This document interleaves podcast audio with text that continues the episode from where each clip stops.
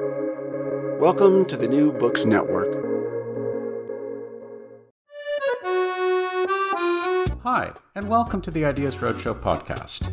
I'm Howard Burton, your host and creator of Ideas Roadshow, and I'm delighted to be partnering with the New Books Network to offer you our uniquely eclectic blend of long format conversations with a wide array of experts across many different subjects. The following discussion is a reformatted podcast version of one of Ideas Roadshow's first 100 film conversations that's also available in video and print formats. Visit ideasroadshow.com for more details. David Politzer is the only physicist I've talked to for Ideas Roadshow whom I hadn't met before. I was keen to speak with him on camera for two reasons. I'd long admired the Nobel lecture that he gave, called The Dilemma of Attribution, when he was awarded the prize in 2004. It struck me as a very thoughtful, candid, and highly revealing assessment of the way scientific discovery works. Also, I knew that these days he primarily spent his time working on the physics of banjos, which sounded, well, genuinely interesting. For me, those two things together certainly made it worth the time to venture down to Caltech to chat with him, and I was very glad I did. Tell me more. I want to know about the Feynman years or whatever the over. Because I never met him, but I, I just think that would have been phenomenal. It was. It was. He was available. He was cool. He was interesting, funny. It was quite uh, flattering as a young physicist if he'd come with questions. I often went to him, and uh, there were lessons uh, or insights. Like if you ask him a question, um, he'd say, "Wait a minute." And he had this huge wall of shelves with notebooks, you know, like the like from elementary school, the bound notebooks. Yeah. And he'd pull it off and he'd looked. And he actually explained this in other contexts. You know, people talk about the great Feynman intuition. Well, the fact is that most of those things he's worked on them yeah. in great detail. So, with the question came because he didn't remember, he's getting on in years, he'd worked on it, and there was something there that reminded him. Um, I once passed his office. Uh, he had a recliner. He took naps when he closed the door, but he's sitting in the recliner. Um, doors open, and in his lap is what all physicists know of as the Big Red Book. Do we have to explain what the Big Red yeah. Book is? Well, on camera, I think you should explain what the Big Red Book is. Well, okay, it'll, it'll, it'll come out in a second, which is I didn't say anything. He could tell from my expression what the question was, immediate question in my mind was wait a minute, you're Professor Feynman. You're reading the Big Red Book. You wrote the Big Red Book. This is a, one of the most famous um, textbooks on introductory physics, and it's introductory physics. So instead of you know asking me what my, he knew what the question was, and he answered it. He looked up. He said, "It's all in here." yeah. So. Um, Did you ever talk to him about music? Because you know the whole bongo mm, drum thing. Like no, I don't know how serious he was well, about he's, that. you know, but... you go to the bathroom and Feynman's there peeing, and he's uh, doing on the urinal. Um, the man always was making, you know, kind of jiving and tapping and whatever. Um, uh, and he also said one of his famous comments he said many times was, you know, when he's in a nightclub playing the bongos, they don't make a big deal about that he's a Nobel laureate. I mean, those jazz clubs. Uh, the physicists make a big deal he's playing the bongo. um, it's a one-way function. one which I will not act out, but I remember he he had this very vigorous way. Just the first I ever saw him, not in person, it was these famous filmed lectures at Cornell. Is it the messenger, messenger lectures? lectures yeah, right, yeah. and they got they had trouble with copyright, and Bill Gates finally bought them because he liked them, and they are available online for free. You have to like download. Right, there are five of them or something like that, four of them six. or something. Some, well, well I, I saw it as a movie soon after, a couple of years after it was made. You'll see why I thought of it in a second. Um, the transcript still exists in print as a book, and I recommend it to people. It's a great. It's called The Character of Physical Law, a great introduction to. Just it was meant for interested undergraduates, not science majors in particular and I still recommend it. And I was quite pleased. I, some discussion with Kip Thorne, one of my distinguished colleagues, many years later, just a few years ago, he said, "Yeah, he recommends that book to everyone, so I should recommend it." Anyway, um, so the first I saw it was a video, and he's on stage, and they're uh, mm, blackboards, sort of on wheels, these big things. The cameraman cannot keep him in frame because he's going across the stage and he's around the other way. He changes his mind. You know, it's like a NBA basketball, you know, change of direction, right? Um, so he was like that physically. So one day he's coming down the hall at me. He's coming real fast. Hey, Politz, I want to see me prove the spin statistics theorem. So this is some very deep, important abstract theorem. And he's taken off his belt. And I'm terrified. I mean, I don't know how far is this going to go and what is involved. But he has this great thing that he does with his belt. Um, and I don't know, it was about a week later, he came back to me. He said, Paul, it's a, so he, it's a generation thing. He referred to everybody by their last names, and we referred to him by his last name, Feynman. The only one who called him Dick was, uh, or Richard, was uh, Gell-Mann.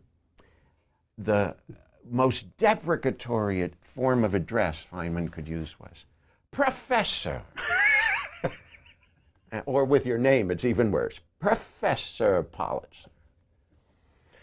Okay. Anyway, um, so he came back a week later, and he said, "Remember that thing with spin?" Yeah. He said, "What? What did I do? I, I, don't quite remember." I said, "Well, I don't. I think it's like this," and I did it. And then he came back the next day, and he said, "No, I think yours was better." So we, it was this thing. What it's about is, in what sense it captured a piece of the theorem. And the piece of the theorem was what's the connection between turning all the way around in place, 360 degrees, and having two things and switching them? Hmm. And you need some topology or something. There's some profound relationship that has, you have to think of uh, fields. Faraday invented fields, and Einstein I read somewhere said the second most important advance in physics. This is theoretical physics. First, of course, being Newton, who invents physics. Second is Faraday, viewed by many as the greatest experimentalist of all time. But we're talking about Einstein's view as second most important. Because of the field, because of the predominance the field of the field concept. Yeah.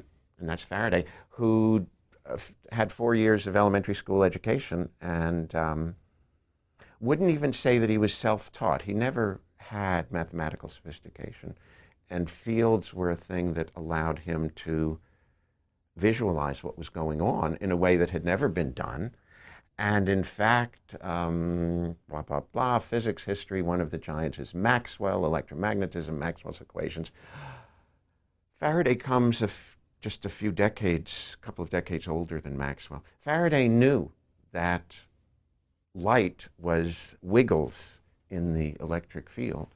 And Maxwell knew that Faraday knew that. And they got together late in Faraday's life and were very appreciative of the other one. I, I want to get back to Feynman's belt because you cut, you cut yourself off there. But just, just, just as, a, as an aside. I have to take my pants off. I, mean, um, uh, I, I, recently read a book uh, um, by uh, Leopold Infeld, who I only knew of Einstein, Infeld, Hoffmann. I only know the name. But he, he wrote um, um, so he wrote a popular book with Einstein all about the field concept back in the 30s. And this, and he wrote this because Einstein tried to get him. He was at the institute, and Einstein tried to renew his fellowship uh, because they had been working on Einstein Infeld Hoffmann or something like that. Um, and the guys at the institute wouldn't let him. So Einstein said, "Don't worry." This is in the 30s, right? So uh, it, it, was uh, not a very good time to go back to Poland, uh, as it happened. And, um, and so the only way that Infeld was able to stay was by, he went independently to a publisher and said, what if I wrote a popular book with this Einstein guy? And I'll put my name in small type and so forth. So they did, and they wrote this book. And it, was, it wasn't just a normal popularization because it was all about the primacy and the importance of the field concept, exactly as you're saying, in Einstein's okay. world. Cool. So I didn't make that story up. Of, of the, okay. I don't. What, what, I, like I said, I You're stick. ruining credibility now. I mean, I stick with the real world. Um, a technical I, comment. Yeah, yeah. We're here in my office where there are banjos everywhere. They sing along, and I don't know if the microphones pick it up, but I hear this one singing along. This is specifically to damp the strings, okay. and that will help. I do very much want to get because that's what we're talking about, or we will be talking about banjos uh, uh, almost exclusively. But before we get there, uh, you, the whole Feynman took his belt, and there's a belt thing, and now I, I've I had that image of Feynman with his belt. He's He's, walking the- down the hall, and then nothing happened with the belt. What, No, what, no, he does this thing with the belt. What does he do? Well, what, did- what did he do with Do the I belt? do? I got to do it then. Right? Yeah, you got. I you gotta can't, put that in an anecdote and then just you know. Pounce, No, pounce. okay. Well, so you see, it goes. It's a little terrifying when a guy comes at you like, "I want to see the." Sure, Right. I've been warned. Okay. So, Okay. There's the belt. Whoops, it's important. There's the belt, and he, he shows it to you. Okay. And he takes the two guys. Okay. Yeah. And he exchanges them. And now there's a twist in the belt. right, right, right. That twist in the belt is the same twist you would get if you take them apart. Instead of putting them together, you take one of them and you turn them around 360 degrees. So this is what you were just talking about before. So this That's is this is a physical. Well, that was what I told him. He told me. And I don't know what he told me the first time. And he said that was better. So I don't even know if it was any different. But that is a piece of. Now, the famous theorem that's one of these important things in just abstract particle theory that we believe we're told by the people who understand the proof. Which, and the reason we talk about it is that very few people understand the proof very deep, complicated, is um, that it rests on quantum mechanics and relativity. And the question is, uh, where's who here? Yeah. The fact that there's a belt is the field concept.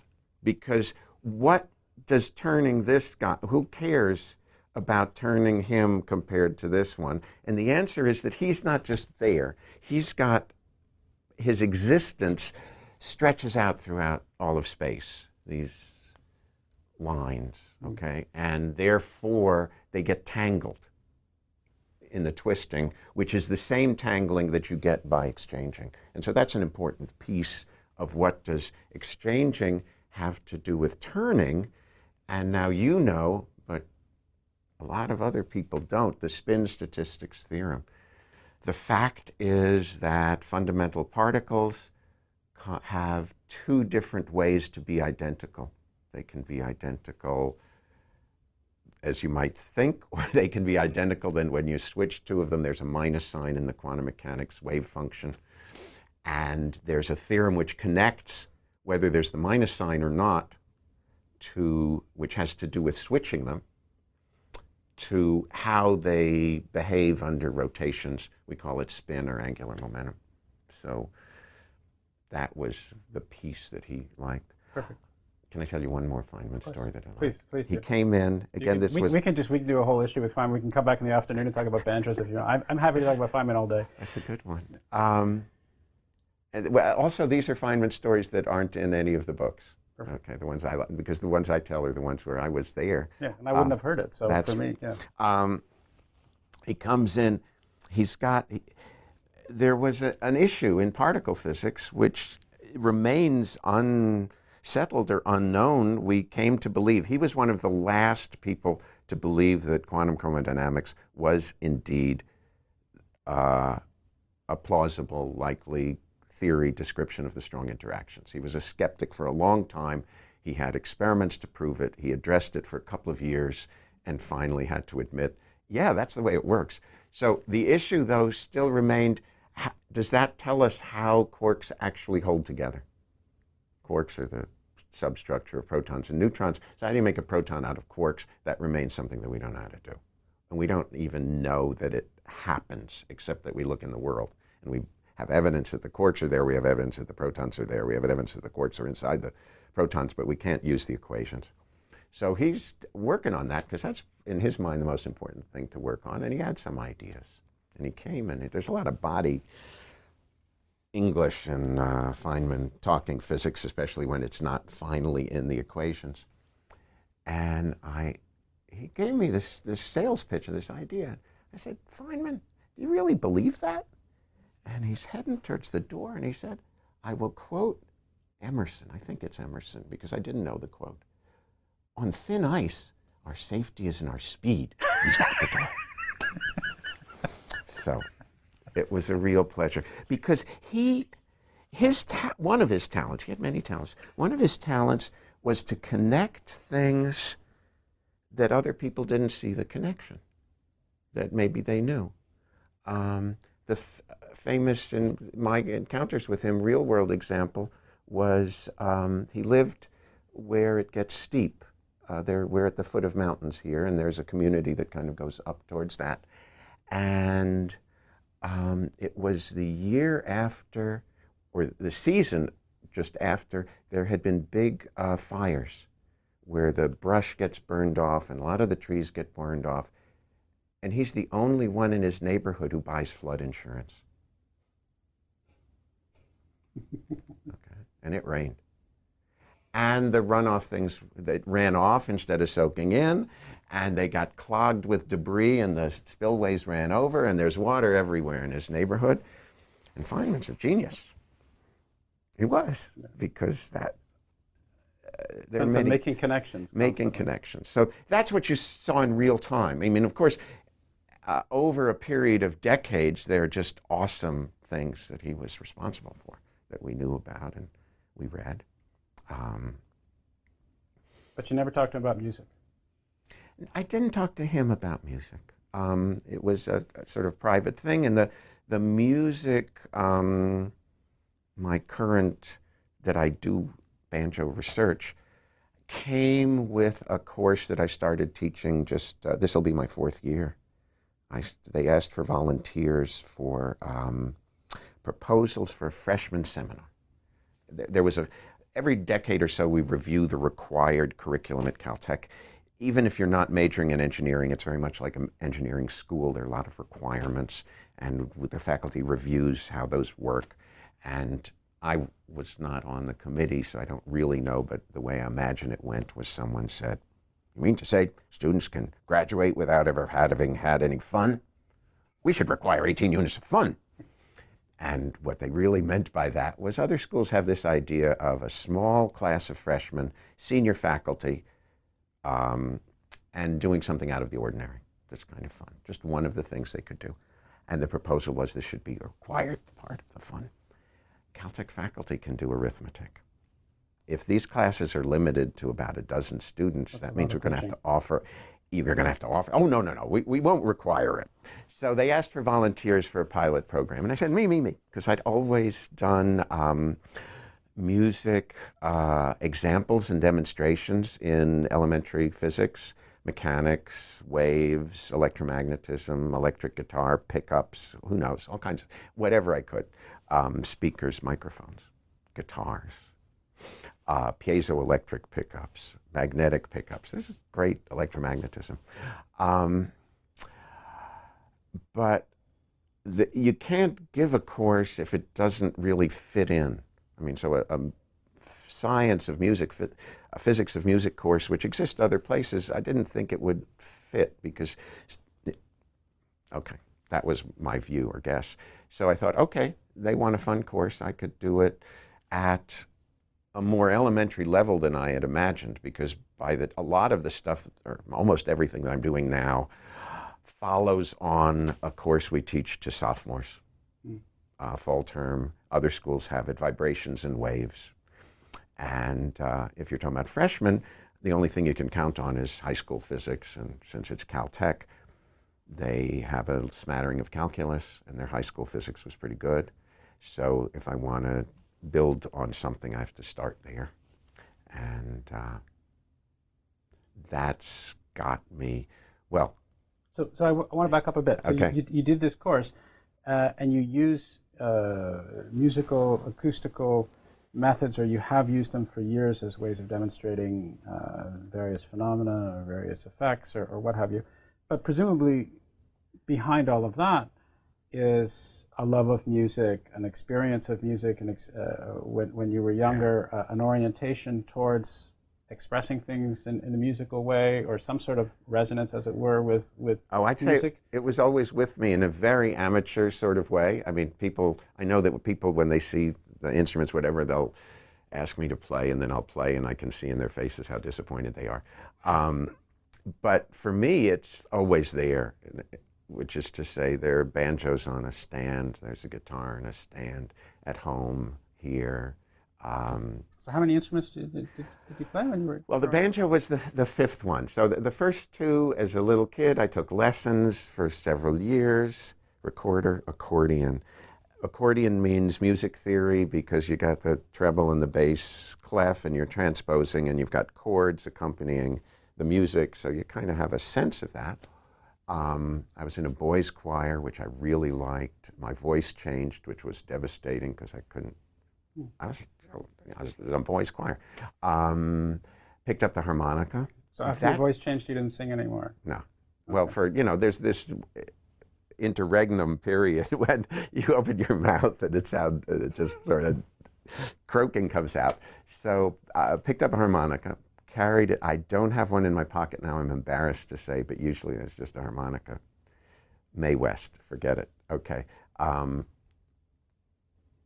it's a cultural reference. I don't know. I got it. I got it, but got it, it took me. It took. It, It took me a while. I know, So- I know. that. Okay. Anyway, um, uh, that one I'm pretty good at. I mean, that's to say, you know, I've jammed with people and I can sound like a harmonica player. Um, guitar, the the old guys referred to it as the folk scare. My circle in high school, everybody played some guitar, and banjo caught my ear along then. And I built my first banjo, I guess, when I was 15. Built Um, your first banjo when you were 15. So yeah. what was that the only instrument that you built, or were you building harmonicas? No, no, that was the, that was as the first one. I liked shop in high school. Um, I was amazed. I went to the, next year. The shop teacher actually, we thought he was some mean guy, but he was quite generous. I could use the bandsaw, which is what, in particular, what I needed to rough out the neck and to build a form to lay, to make the round drum part. And you buy some of the hardware, various places. Um, built it. I was still paying off uh, the guitar and uh, bicycle. Um, so I built it. Uh, so And how was it? How did it sound? The, the, when you that 15-year-old banjo that magic. I mean, you that's one of the things about a banjo. They all sound like banjos, and you don't need a. F- well, there is no ideal banjo. I mean, s- individual people may have their idea about this is what a banjo should be like. Usually based on there's someone whose performance they fell in love with, and they figure Right. that's the right kind of banjo. But overall, there are many, many different kinds in the whole history since, well, they come, they're from around the world. I mean, there are banjos indigenous, especially I know, to all East Asia, Japan, the Really? shamisen. Oh, c- come on. In Japan, it's called a shamisen. It's a banjo. Um, there's a classical Indian instrument um, called the sarod, which came there apparently from Afghanistan. It's now part of classical. There's the sitar and there's the sarod. In fact, the great, in my time, sarod player, that's the banjo-like one from Afghanistan, was Ali Akbar Khan. He was um, Ravi Shankar's music teacher and father-in-law. The two of them did duets. It's a banjo. So, you know, okay, what's a banjo? Banjo's a What dr- yeah? So a drum with strings. So if you mean a drum with strings, that's a banjo. And they came to America with the slaves. This is a very sad story. It's really grim, in fact, so it's worth saying because of how awful it was. Not only was there this trade in human beings bought, sold, uh, the people buying and selling them were worried at how many died along the way because they were put like cargo. And someone discovered that if you brought along a musician and got them up onto the deck to dance a bit and then put them back in the hold, the survival rate was greater. Um, apparently, to this day, there's some uh, group in Central, uh, or I guess that's West Africa, who have this uh, traditional tale of the devils coming and stealing the, magi- the musicians, not the, magicians, the musicians. Okay, so it comes to America. Those are gourd instruments.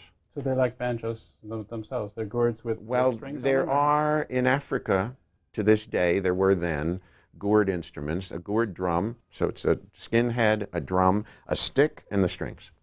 Okay? And I was saying around the world, there are versions of that. They're pictures from ancient Egypt, okay, of a drum, a stick, hmm. strings. I, And in America, there are people who play all of them to this day and make new, make new ones in those styles rather than there's an evolution and there's now the ideal or classic banjo, and this is what we'll all play, except for some crazy guys. Actually, They're large communities who play one kind or another. Or even more um, striking, if you go to a solo performance, which some of us do, a banjo player. He'll tell stories, he'll sing songs, he'll play the banjo. Typically will come with at least three, but more commonly six very different banjos. Yeah. And might use it to tell something about American history, different eras, talk about different kinds of music. And um, they have different voices. So there is something really universal to some extent about. I mean, if you were if you were another sort of string theorist, as some of your colleagues are around here, you might even posit that there is some universal Platonic form of banjo well, that, that, that, predated the, the, the, world as part of the Big Bang or something like that. Well, the Big Banjo. Okay, we've the, the Big Banjo. Um, chosen because it's loud. Hmm. Okay, I got one here, yeah. and I'm not going to play it, but I'm going to do one of my favorite experiments. That's this.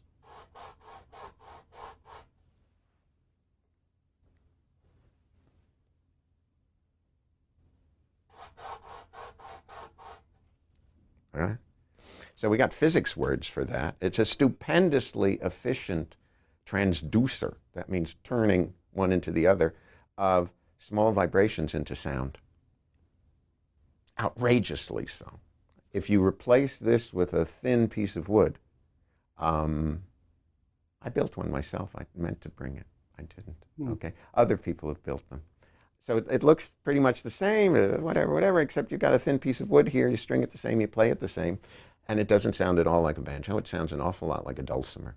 So we have to be at the level where we know that dulcimers don't sound like banjos. Now, right. I know in conversation with people, there are people who will tell you a story and talk about something, and at the end, it breaks your heart because it turns out that in their mind, there's no distinction between a banjo and a ukulele. They're just, you know, mm. these folk stringed instruments or popular stringed instruments.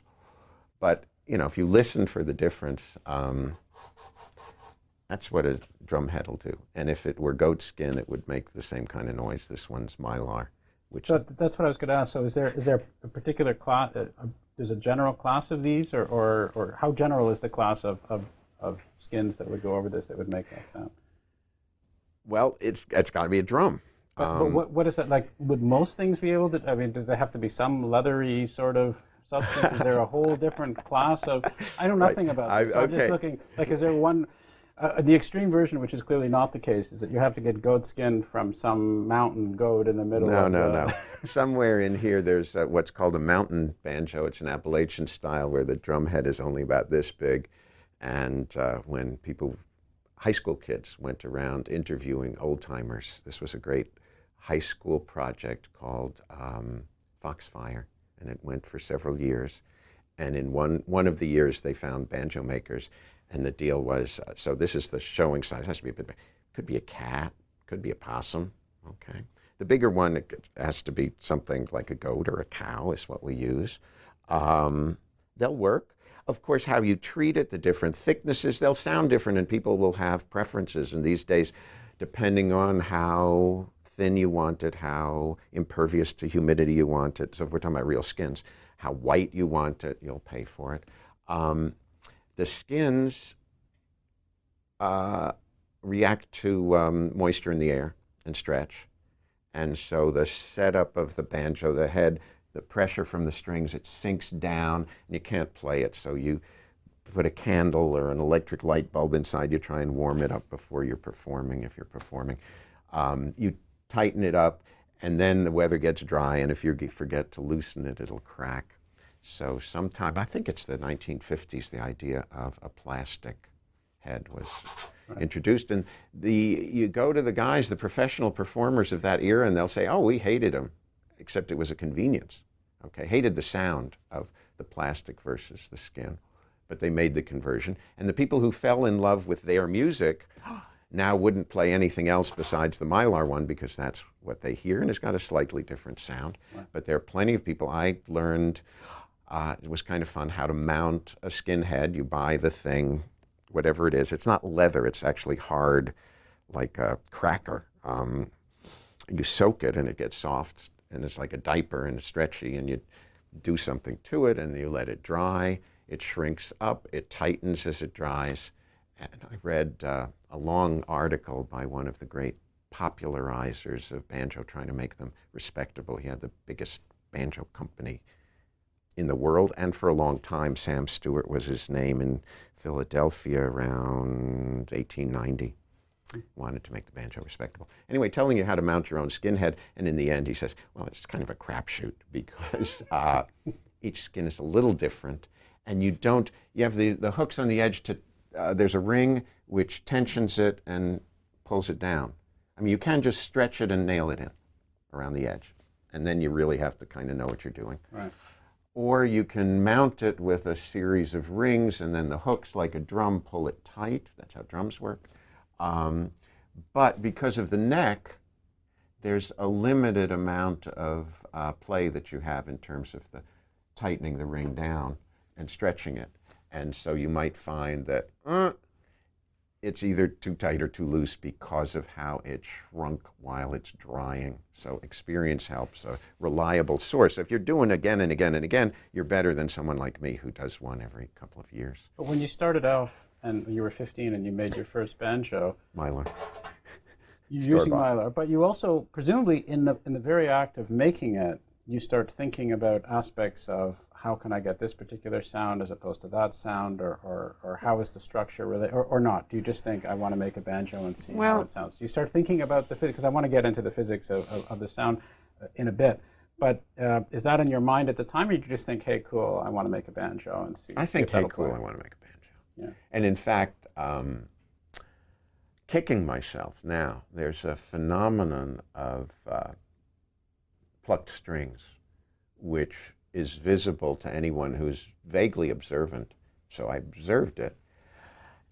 And I never, until a year ago, came back to asking, wait a minute, what's going on there? Which is the fact that you pluck a string and sometimes, so we're not bowing, so it doesn't keep going. You pluck and it, it dies down, it makes sound. There's a pluck sound. So it, a lot of them, it vibrates and it gets littler and littler, it gets quiet. Some of them,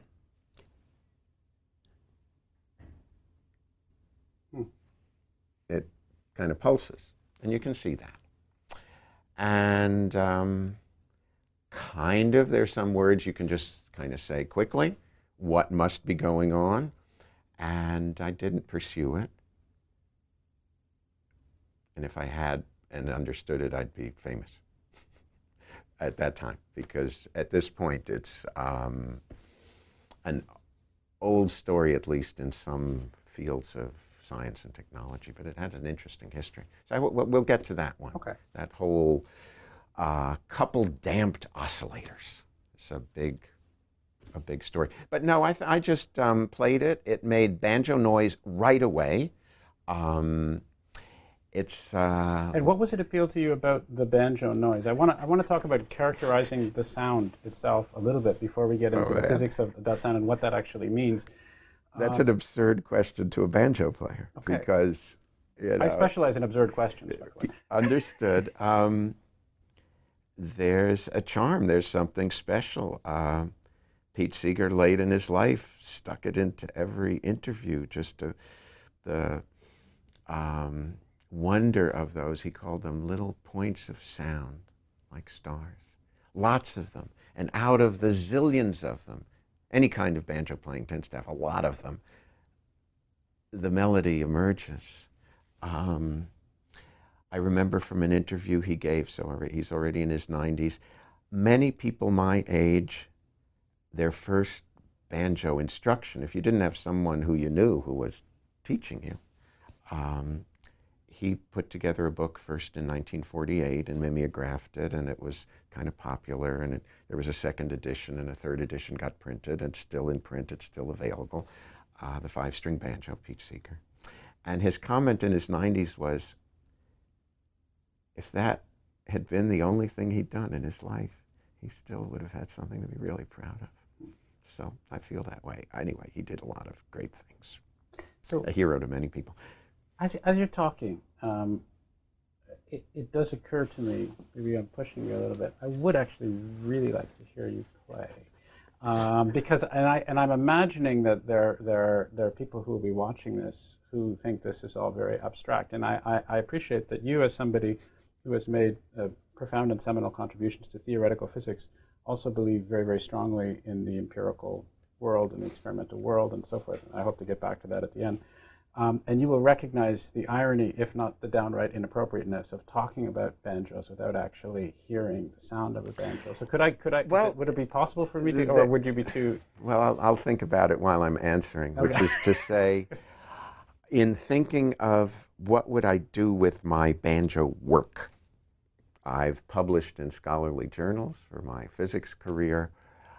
On the other hand, the few things that I read article about other people's work, I found not by going to the library and looking in the journal index, but by Googling banjo physics and finding, you know, the thing comes up. So the things that I first posted had sound samples, because that's essential, not just of, well, it, it had measurements, but um, you don't really want a sound sample of a pluck of a single string. You do the measurements, there's some graph. But in the end, the issue is can you hear the difference between this banjo and that banjo? And the case that I first worked with it was just so dramatic that, okay, I, I got these three. Um, and it was a question of, it was a building question. There are a lot of issues, because I should add, that was my first one. I built a few over the years. At some point, I got uh, hooked into the idea of buying old ones and restoring and repairing ones, and that got really interesting. So mu- there are a lot of design decisions because there is no standard that you're going after. You're stalling here, aren't you? You just don't. You don't want to play the banjo. Well, I could. what- I- is what- is- could. is what Well- here's here's what I'm thinking. here's what I'm thinking. So you're telling me about these points of light. Yeah. You're telling me about this that, that I'm asking absurd questions about why would anybody want to play the banjo. I'm not a banjo guy. I've never really thought much about the banjo, and I'm thinking I want I want to get this banjo epiphany. I want to. Yeah, yeah, what, yeah, should yeah. hear? Whoa, whoa, whoa, whoa, whoa. And I'm not. Unplug me. Oh, I, I carry it? Yeah, Which- just carry What it, yeah. works? Okay, okay, okay. This is man. Well, what I was going to say, I, I got distracted myself, not meaning to stall. Um, uh, I mentioned, uh, you know, people ask me to play, and inevitably they're disappointed. No, no, no. Well, I'm not a banjo. First of all, uh, Uh, you know, it doesn't sound like, uh, um, you know, It sounds- Béla Fleck or. Sure, sure, but it sounds like somebody who. Earl Scruggs I or- understand that you're not the greatest banjo player in the world, but you are somebody who. Uh, Well, I enjoy playing it. And you know, when I get together with serious musicians, much, much, I have no problem playing. Um, this reminds me of a great joke. The, uh, the technical people, a lot of people on banjo players, concerned about how do you mic a banjo. And it turns out it's one of the worst instruments to mic. is it direct? Presumably, For the sound is directional reasons. in some Which- way, or what? no, no, no. It's the directionality is frequency dependent, highly. Right. So it's highly directional and highly frequency dependent Okay. until you get to the far field. But then you get room sound. Yeah. You guys know about that, and floor bounce, and so you come close, you get far, you mix them, you go online. One guy types in, so there's you know, there's people ask questions. People, about two miles is a good distance.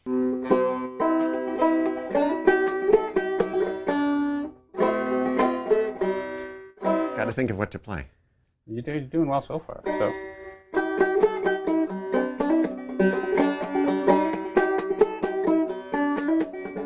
It's a banjo love song.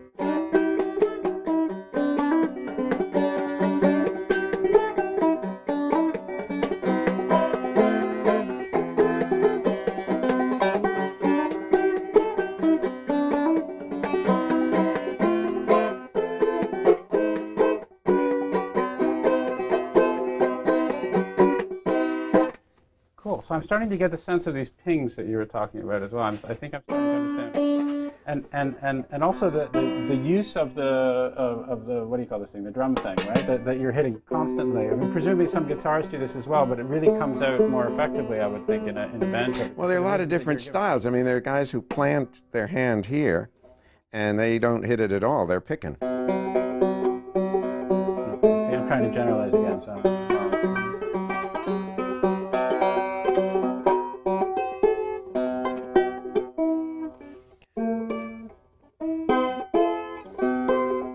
Gotta remember something.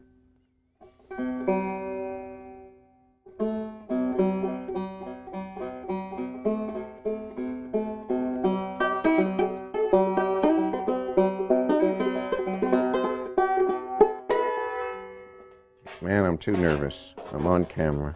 No, okay. Move the bridge and it's out of tune. Floating bridge. Right, now I want to get to that too, because this is. Uh,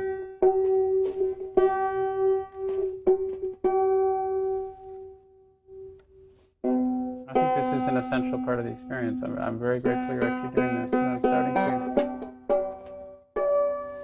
It could have been your preamble, but I'm starting to appreciate banjos like never before. I, I, I have a confession to make, which is I, I never really liked the banjo, but I'm starting, I'm starting to see something or hear something.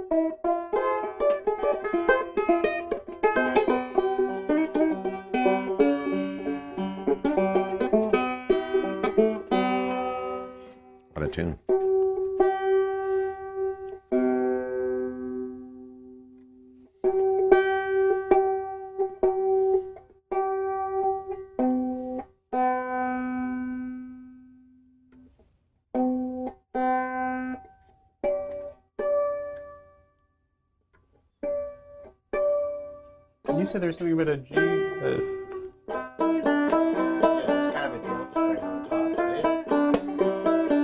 Okay, yeah. Um, that's a feature not worldwide, but exists and existed in the African instruments that came to have a short one, a drone one.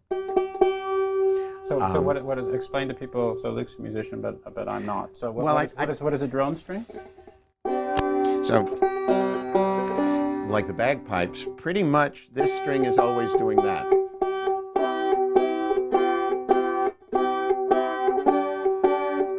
Oh, I see. So, so, so you're never you're never changing the frequency of that at all. You're, you're, you're never touching touching up there. Yeah, I'm never fretting it, and I'll even uh, come up here and do. I won't necessarily do that. I see. No. Does, any, does anybody ever do that, or is that? Well, yeah. There's Okay. nothing that they don't do, Okay. right? I mean, the old stage performers, they long before Jimi Hendrix, you know, they played it behind their head, they threw it in the air, they didn't set him on fire. Um, so, not only that, it's reentrant, like the ukulele, which is to say, it's it's the guitar is set up low, higher, higher, higher. Right. Except the highest note is the one up here. My dog has, well, in the ukulele, it's not the highest note, but my dog has fleas. It's um, an octave higher than it would have been if it were four strings on a guitar. That's the ukulele. So here it's. Now we get into uh, zillions of tunings, okay? Almost everyone who plays the violin in the concert hall tunes it the same way, okay? Uh, fiddlers for dances have their own tunings. They're like buddies of banjo players. And banjo players have a zillion different tunings. What, what does that mean? Because I would have thought, again, my ignorance, that there is one canonical tuning way. So what does it mean to have one's own tune? How does that work? well, you got to learn to put your fingers in different places. Oh, I see. So you you you. Oh, I see. Okay, I, di- I didn't appreciate that. So so so when one person plays one note over there with a different, it's a completely different note. Okay, the famous Earl Scruggs, because going from one tuning to another took a while, you saw me. He invented a gizmo which allowed him to just go and change the tuning right away. And then he got really clever. He did it in the middle of songs. Okay. Why why would anybody do that? I- Do which? Why why would you change? Like why wouldn't? First of all, why wouldn't one why wouldn't one person keep the same tuning throughout? Okay, lots of reasons. Okay. Uh, one is a simple reason is that the open strings tend to ring better than the ones that you fret. Right. Subtle, oh, I see. So depending on the song that you're playing and what notes that you want to be hitting, you want them to ring a little bit that's more. one. Okay. Um, here's one that uh, I'm in a tuning which I like particularly, which puts the drone, not the tonic, but the fifth. Okay, we can explain that. So you're in a key, there's the first note of the scale. Do, da, da, da, da, da, da, da, da, da. Okay, da, da, that's an octave, okay. Da, da, da, da, da, that's the fifth. Um, in this tuning, this is the fifth, not the not the bass note or the octave note. And there are other tunings where it tends to be the, if you're in the key of C, this would be a high C. But here I'm in the key of C and it's actually a high G. which gives it, okay. Um, with my class, we talk a lot because the students are interested in like a scientific explanation of the things we know and like. And octaves, that's something universal to human beings, even animals, which is to say, somehow this note and this note are the same note. I'll play them again and not talk over it.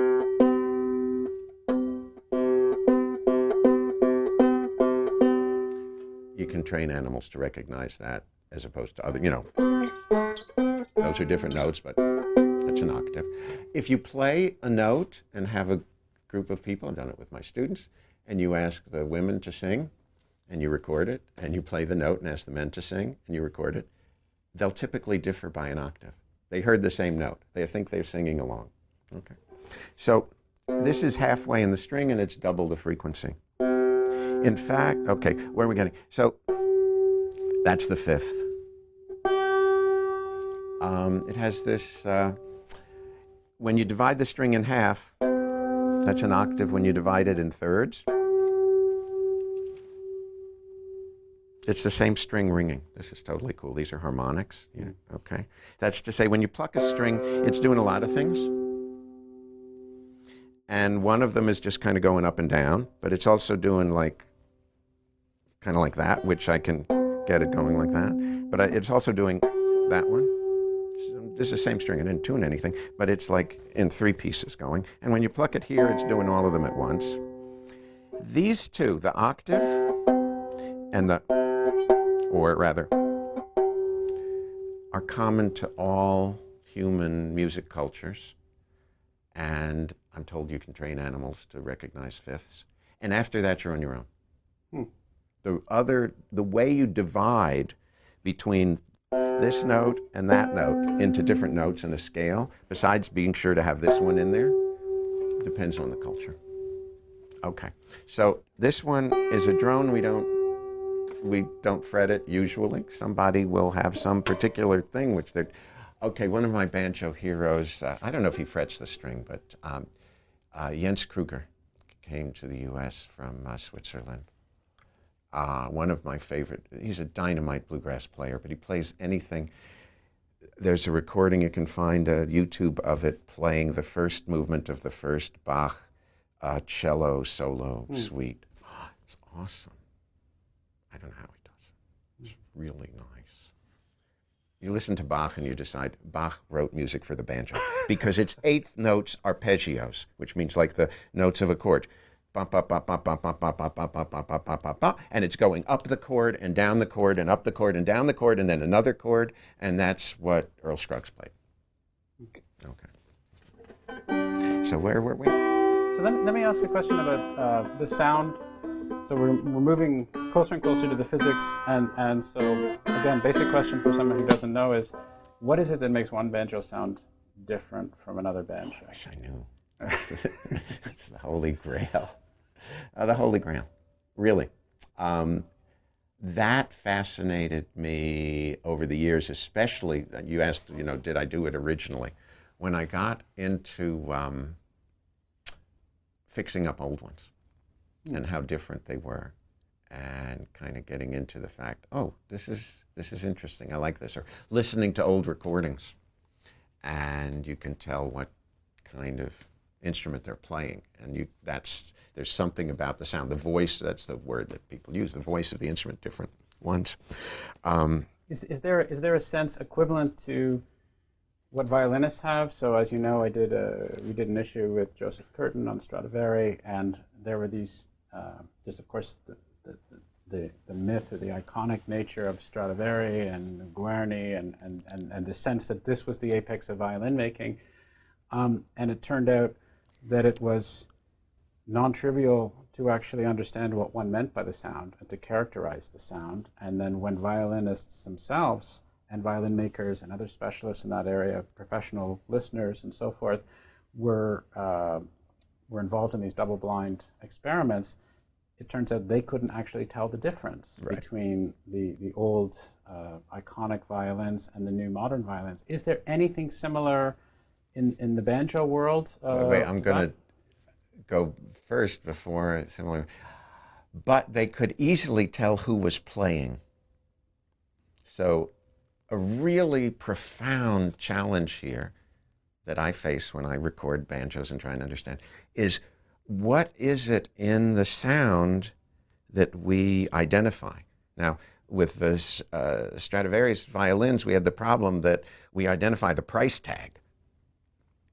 But the sound, not only can you not tell from the recording that it's uh, by looking at the voltage trace as a function of time or looking at the spectrum analysis using your computer, you can't tell.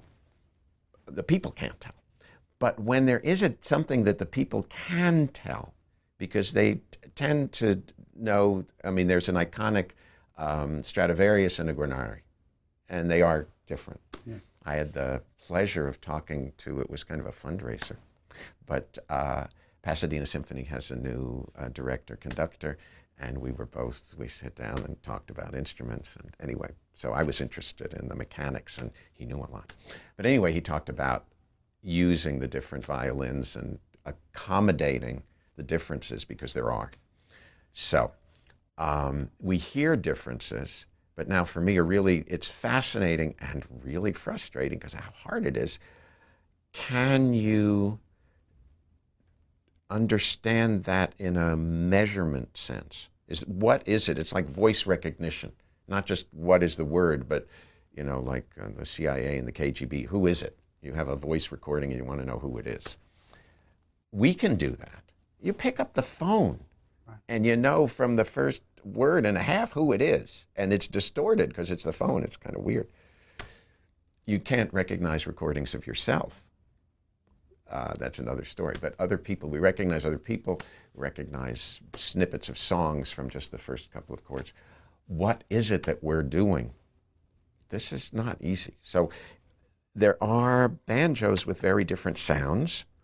Um, and you look at them and they, they're made different. The, the parts are very swappable. Uh, this one came with a different head, which still makes noise. This is smoother than that one, but it's still a drum. And this is a different bridge, and I guess I put a different tailpiece on it. And do I like? They each make a difference in the sound but can, do I know where to point on the uh, recorded trace of the voltage as a function of time of the microphone? That's the kind of thing that I face and am trying to do because if you've got a physics story trying to explain the different sound, it's got equations, it's got predictions for numbers. It's not, it doesn't tell you it's going to sound warmer or tubby or that doesn't come out of an equation, okay? Right. But something about the relative strength of some frequencies versus others.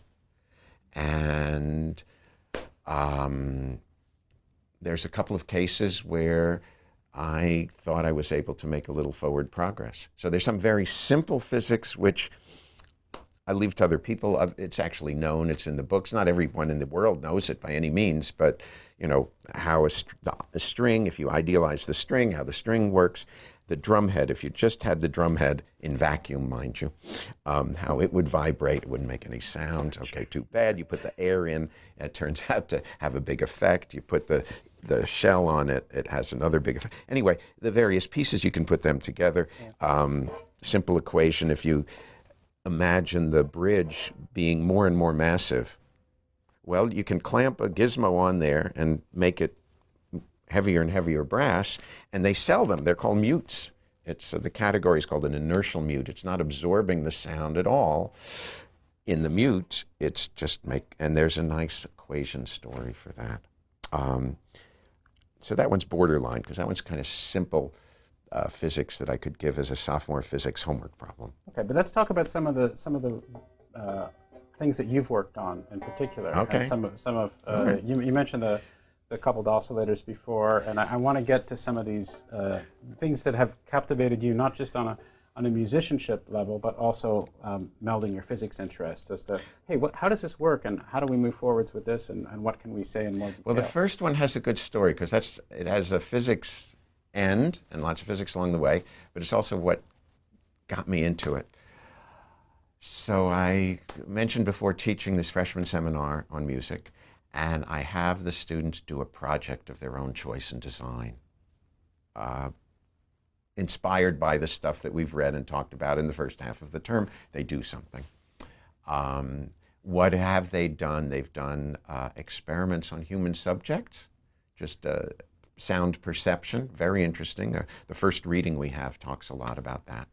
Um, Dan Levitin's This Is Your Brain on Music. It's a good introduction to that kind of thing. And a couple of them in the uh, last uh, couple of years made instruments. That's what I like. Build a simple instrument and then listen to it and say something about how it works. Um, so I thought I should do a project along with them and kind of I could bring it in as it along the way and share it with them. So I thought, what am I going to do? And so I'm a big banjo fan, and I realized most of the design decisions, I have an idea what it's going to do. Like here's one that you might not think of. It's kind of subtle. The choice of wood, real important in the neck. Why? Neck wood, real important. Because you got the string vibrating, Yeah. and this is one end, and that's the other end. This end vibrating is talking to the drum head, which is making sound. This end, the string is going up and down, it's pushing up and down on that thing. So the question is is oh, this perfectly rigid, Yeah. or does it have some flex? Okay. Okay. And the range of woods, the typical ones are ones that are really brittle, maple, to, I mean, stiff at, at, in terms of the vibrations. Or you go to walnut, you go to mahogany, and the mahogany is softer. And what that does is that the highest frequency vibrations, pieces of the vibration, just get lost into the neck. They don't come back. So you can hear the wood of the neck. Okay, so there are, there's a long list of the ones where I know uh, different materials of the heads, different thickness, different tension of the heads. Okay. Um, okay, there are two big classes of banjos in America today. They're the ones that the bluegrass, bluegrass players play that have a back and it wraps around. Now, on a guitar, you're used to it having on the top an acoustic guitar like maybe a round hole. Violin has the so-called F holes. Well, this has a hole too. It's a, there's a cavity there, and the hole is the, if I show it this way, it's the back is here and it wraps around, and there's an air gap where around the edge. And the size of that hole relative to the size of the air inside um, determines what's actually the lowest body resonance of the instrument. So strings by themselves don't move much air, don't make much sound. To get the drumhead moving, it moves a lot if you're close to a resonance. If it sings like singing in the shower, you hit the note and it gets really loud.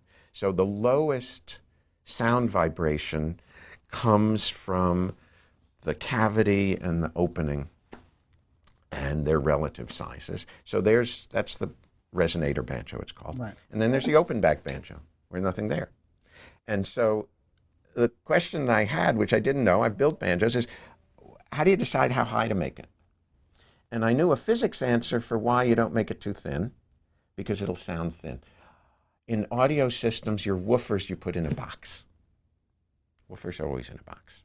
Eh, Or something more complicated. The deal is the woofer is going like this to make low frequency sound, and you're squeezing the air in front and you're uh, expanding it behind. And for the very low frequencies, the behind sound comes around the side and combines with the front sound and cancels. Oh, really? I didn't know that. Okay. Yeah. So d- d- your woofer's in a box. The guy is driving down the street with their car, just driving you nuts, and is going boom, boom. It's in a box. Okay. And Bose figured out more complicated things to do with the box, but basically, you have to eat or use in a clever way the sound coming off the back, because otherwise, it's going to come around the front and be as a wave 180 degrees out of phase. It's compressing when the other one is rarefying. Rarefaction is the opposite of compression, and they're arriving at your ear at the same time and they cancel. So it sounds thin. You lose the low notes um, if it's thin or doesn't have a box. Okay. I also know that the, this thing can't be higher than about a foot because it's going to be very hard to play the banjo if it's out there. So why is it here? And before I embarked, I thought, okay, that, I'd like to know that. And I wrote to the four people in the universe who'd published scholarly papers or articles about banjos. only two of them in a proper journal. I wrote to somebody else who is a self styled expert on, a physicist, great physicist. I, I knew his other work on music, physics of musical instruments. And um, Was this was this the gentleman that you talked about before? Was this Gabby, or was that somebody? That was one? somebody else. No, no, no. I, was- uh, I wrote to Gabby Weinreich. Okay. No, this was uh, Rick Heller at Harvard, a great wave man, um, a physical chemist and physicist with great insights about quantum mechanics based on understanding waves in a visceral way. And he's taught for several years now uh, a course at Harvard for general undergraduates. He wrote a great book, uh, Why You Hear What You Hear, I think is what it's called very ambitious. I mean, it's an introductory book, but it covers a lot of interesting. So I wrote to these, people, and they were clueless.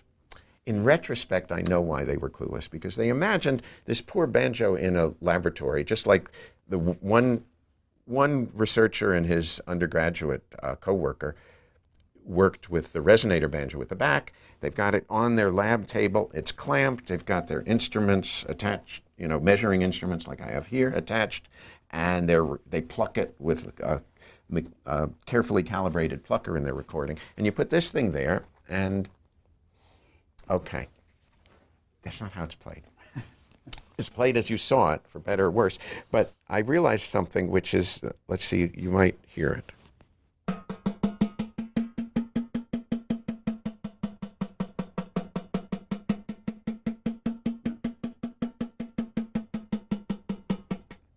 You're my guinea pig.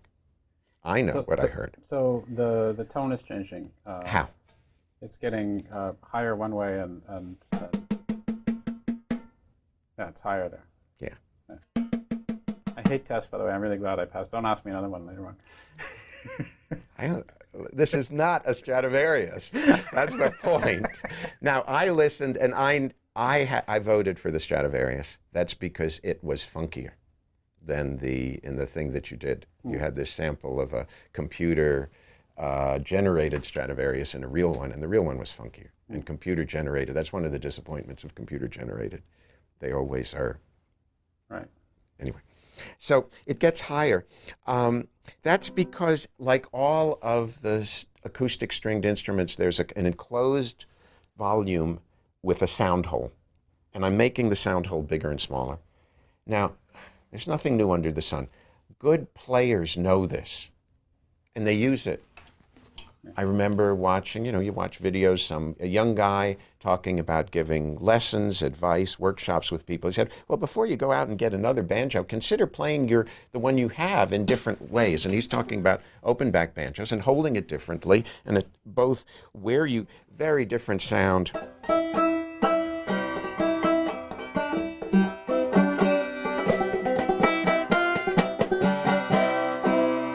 A different sound here. Okay. Anyway, the holding.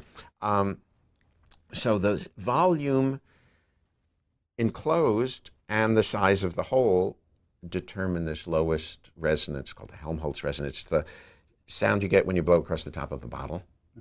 And you get a much lower note than if you had a, just a straight pipe with a closed end. If you closed the top end and blew across the open one, you'd get a higher note. There's all kinds of interesting stuff about this. And that's the clarinet oboe story, which is all got me excited about physics of music. What's the difference between them? But anyway, to do my measurements, I got this guy here. I'm very proud of this. So I took recordings of, well, okay. I had banjos which, I, which were similar and had different heights. The heights were only slightly different, and I realized in recording them that um, You had three, right? Made No, that this is before the three. Oh, sorry. We're going to find out where the three came from. Sorry. Um, my wife and there are many heroes in this story. So I, I had banjos that were very similar except for the height, but the height range was small, and I realized that the differences in sound between them, which were discernible, might well be attributable to their other differences, like. Um, where the bridge sat on the drum head. Just, that's just a for instance. Because you, once you have frets, it, it, you can't move it around. So you're isolating the other degrees of you might Right. think you So might think the my wife said, "What you need is someone to build you identical banjos, except for the rim height." Right. And I thought, building banjos, people who build individual banjos, there are many of them these days. They build wonderful instruments to just like, you know, this seemed more extravagant than I could imagine. Then it dawned on me there's one guy in the world, he's in San Diego. Um, he's a hero. Uh, an industrial arts wonk who went to college to do industrial arts and he wanted to build banjos, and the professors scoffed at it. He dropped out and he started building banjos. What, what is his name? Greg Deering. Um, his goal was always to build a quality instrument at an affordable price. And along the way, he learned that those are both uh, relative terms. And about 15 years ago, he had a vision of doing much better at the affordable price end than he'd ever done. In January, he passed the career 100,000 banjo mark. 100,000? Yeah, and he he has at this point he has 45 employees. For a long time, it was him and his wife. Okay, and then a small shop. Yeah, I know this is try, I'm trying to do the math. That's, that's, that's an awful lot of. That's an awful lot. In January, he passed the 100,000 mark, and cannot meet demand. Okay, he produces using, and this is in San Diego County. What the, I like to describe it: the guys, his 45 employees, shop at the same supermarkets that I shop at. How, how do um, how often? How, how many banjos do, do, do, does the average banjo player have? I mean, I One. know, really because Yeah. you were talking about the different ways of playing but I know guitar guys, they, like most guitar guys, have like 55 Oh, guitars. wait, if wait, they wait, wait, wait. There- there- There's guitar guys and they're guitar guys, huh? Okay. um, it's a money issue, huh? Sure. The musicians, uh, if by, if you do just demographics of people who are basically musicians, they don't have 50 or Sure. they have two maybe, okay? Because they can't afford it. But they have more than one. They want more than one. Like They this is- this want, oh, they want, yes, but they can't afford more than a couple. But I don't even get the. There's a bit of a digression. I don't even get the want thing. So uh, because I'm not a, I'm Okay. neither a banjo player nor a guitar player. But based upon what you're saying, I'm thinking, look, if I get a really good banjo and then I can vary it and play it in all these different ways, Yeah, but do you want to take it to the beach? okay. And I don't want to Or get on a sand. picnic? I don't want to get sand in my. So I want to have or a sand whatever, yeah, and a- stolen. Um, or different uh, styles and occasions. I bought a violin, an old one from a repairman for my wife because we couldn't repair her very old one. Anyway, he he said, yeah, he likes that one because he when he plays outdoors, uh, he performs with various groups. This is the one that he takes because his really fine one is for in the concert hall where you're not subject to 100 degree weather or 100% humidity. No, so it's not just the traveling, they have different sounds. Violinists, you know, there's the solo violin and there's the whatever. Um, So there are all sorts of. saxophone players, trumpet players will have a, a few horns. They'll have their favorite one for something. So this is just endemic Okay. to musicians as a whole. Well, they want. Sure. Okay. they want. Um, 100,000. So he can't meet demand. Um, there's a lot. The guy is, so I, okay. So I had this vision that he, the banjo that I uh, realize that he makes retails for $400. And I have a small research budget. I went to my department chairman. I said, could I use that for banjos? It's related to my class. And with that hook, he said, well, yeah. And uh, so I thought, okay, I could buy three was the minimum number to sort of test the different ideas. Five would be better. But, um, and I wrote a letter to the man who makes this banjo that retails for $400. And I thought, well, maybe I could get it wholesale. I needed some extra part kind of thing.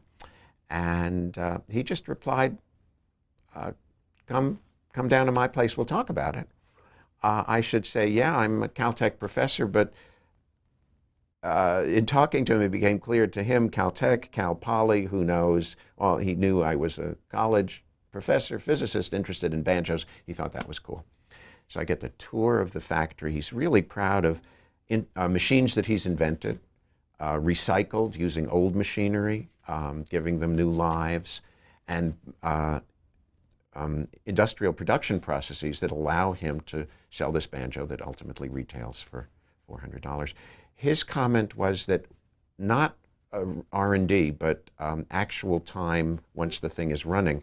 How many man hours are there per instrument from lumber to FedEx truck per instrument. That's an accounting you have to do if you have 45 employees so and you have I'm to do waiting that. for the answer. So how many? Yeah, three hours, 15 minutes. No.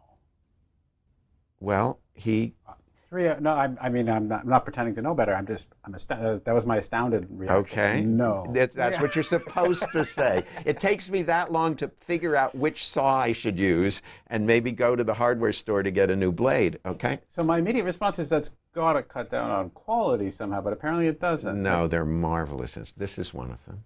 Um, uh, okay, who buys them? Teachers, music teachers will recommend them. Out of the box, they're perfect. They're professionals who perform with them. Other people say, I love it because it's light and I can travel with it. And it's, uh, it's a professional grade instrument. It has a different voice than heavier ones. But, so by the way, when you approached him and you got the tour of the factory and all Yeah, that yeah. kind of stuff, presumably he was not only excited by the fact that you were a college professor from wherever that was interested in banjos, but also the specifics of, of, of your request that you wanted the so different, at the, different rim heights. At the end of the day, he said, Well, what can I do for you? And we sat down, pencil and paper, and it was really cool because um, I had some ideas of uh, what was the minimum height and what was the maximum height. So it would be something that even I could. I was imagining buying three and modifying them myself.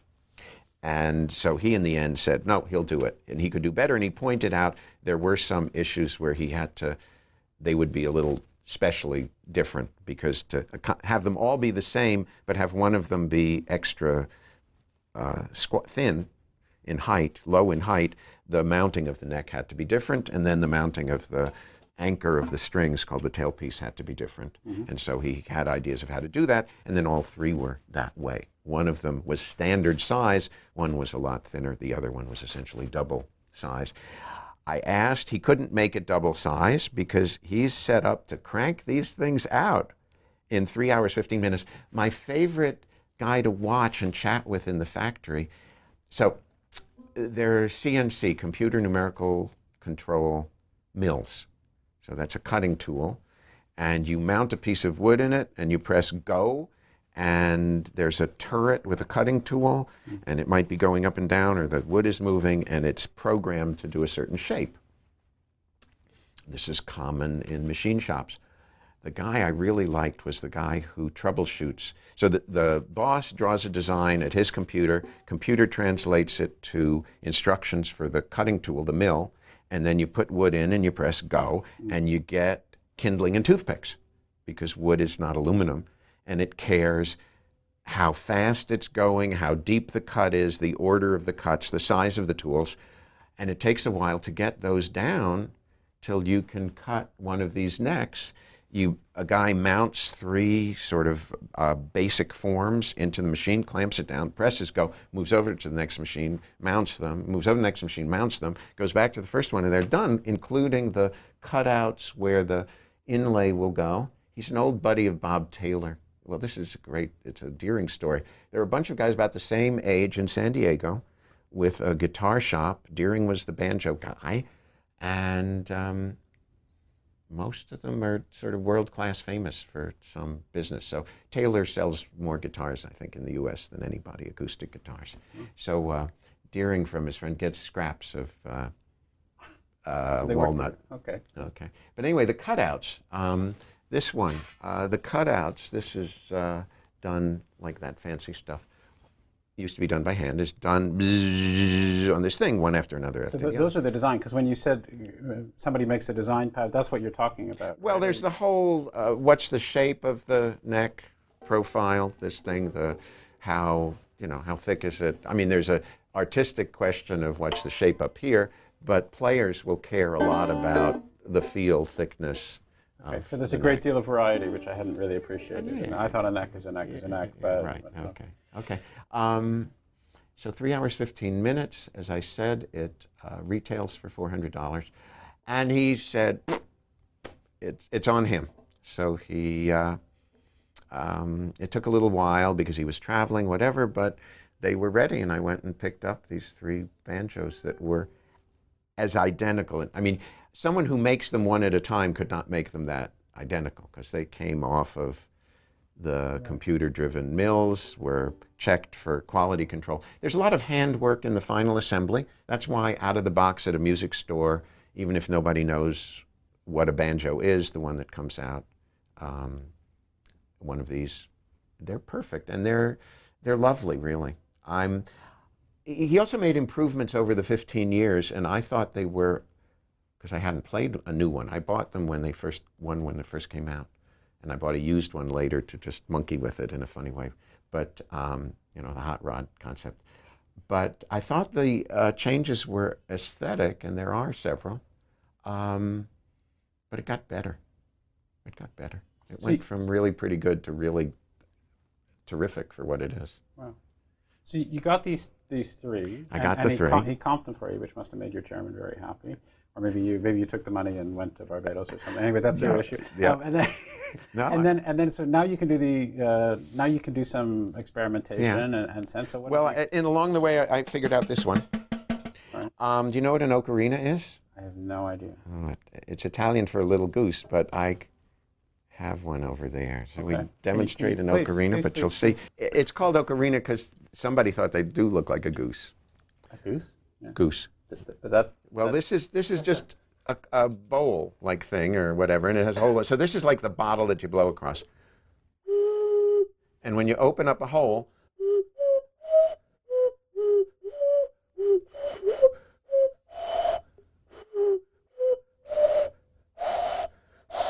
I'm not good at it. But anyway, the concept is you've got the same volume and you increase the hole size and you get a higher note. And that's how an ocarina works. okay. And that's what I just did for you with the banjo. Right. Okay? So um, when you sit and play it, you have a certain typical hole size.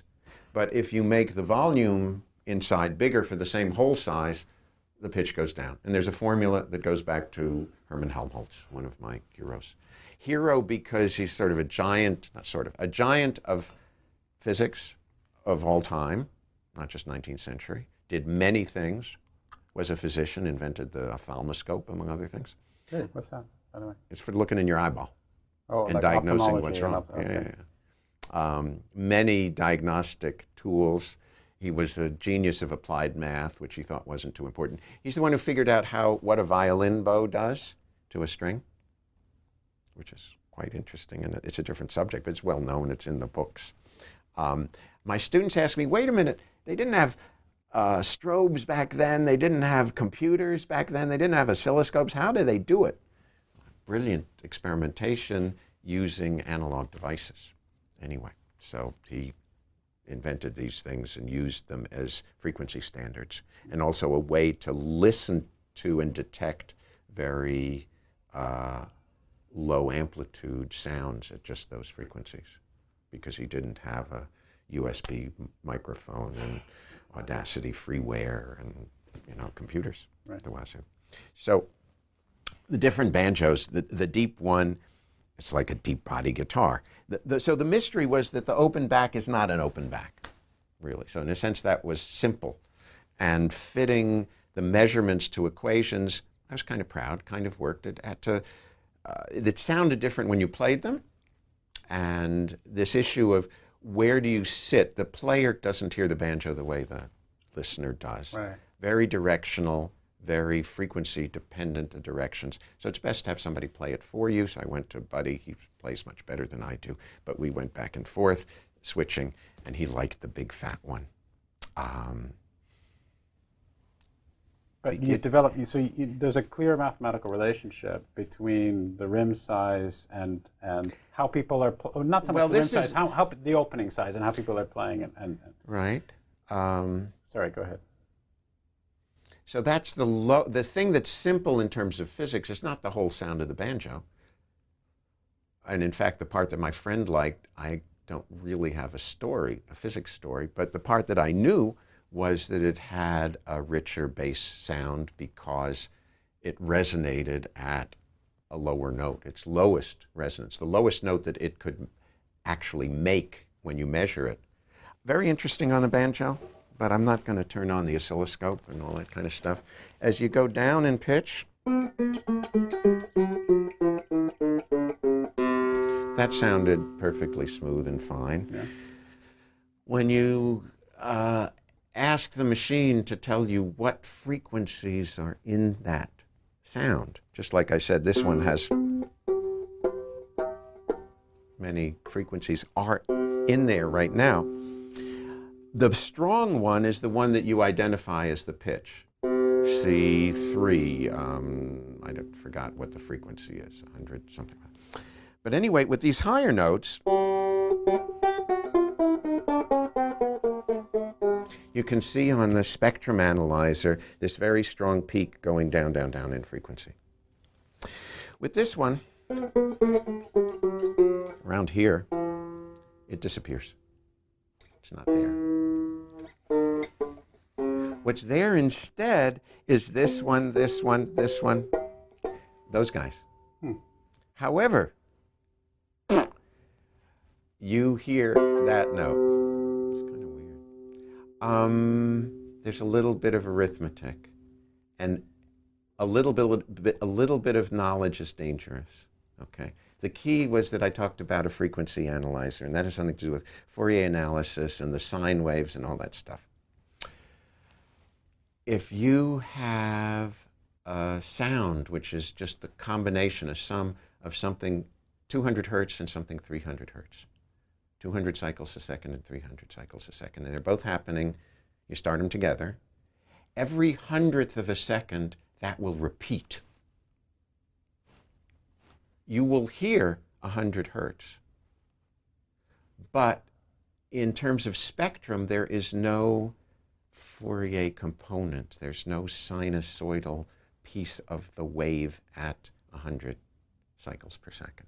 So what's happening is that this note that you hear, the head and the thing doesn't vibrate at that. So the string is doing the vibration, Right. but we're not making sound with that sinusoidal thing. But we've got enough of the other ones so that what you're hearing, not only, it's not that you interpret, people debated this, and maybe, I don't know if they're settled on it. Um, I got my point of view from the book I mentioned by Eric Heller, Why You Hear What You Hear. He said, okay, let's not look at the Fourier spectrum. Let's just acknowledge that it is periodic. There's some name for it. It's the autocorrelation function. It's periodic. You, we, our brain is smart enough to do many things at once.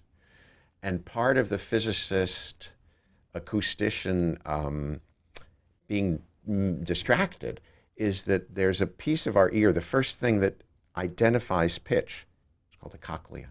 So you got a thing that looks like a snail, and when you unroll it, it's long, and it's got a membrane inside that's tapered. And when you send sound in, it vibrates a lot at the fat end to the extent that you sell, send in low frequencies, and it vibrates a lot at the thin end to the extent you send in high frequencies. So this is an analog Fourier analyzer. And stuck on the bottom, you have nerves along the way. And so the nerve knows where this membrane is wiggling and how much. And then you send that to your head. So th- this is fascinating to me because I've uh, um, maybe it's silly, but I've never really thought about it this way. So the idea is, as I understand it, um, we're trying to understand why something sounds the way it sounds, and to understand the way something sounds the way it sounds, we have to look at what our detection device is actually doing internally. We have to understand the, the Oh, physics and the mechanics of, of the inner ear and, and of, of whatever, how our brain is processing the information and so forth. Because um, I would have naturally assumed, perhaps because um, I hadn't thought about this at all, is that you, you don't need any of that. You just take the sound and you're able to process it using Totally. your Fourier se- Physicists whatever, whatever are very attracted to the idea. Sound is going to be simple. Why is sound simple? Because you, okay, we have two ears, but we pretty much can hear with one. Okay, so one ear is like a microphone, and a microphone responds to sound by giving you a voltage as a function of time. Right. Real variable with some finite range, function of time. That's the whole thing. Yeah.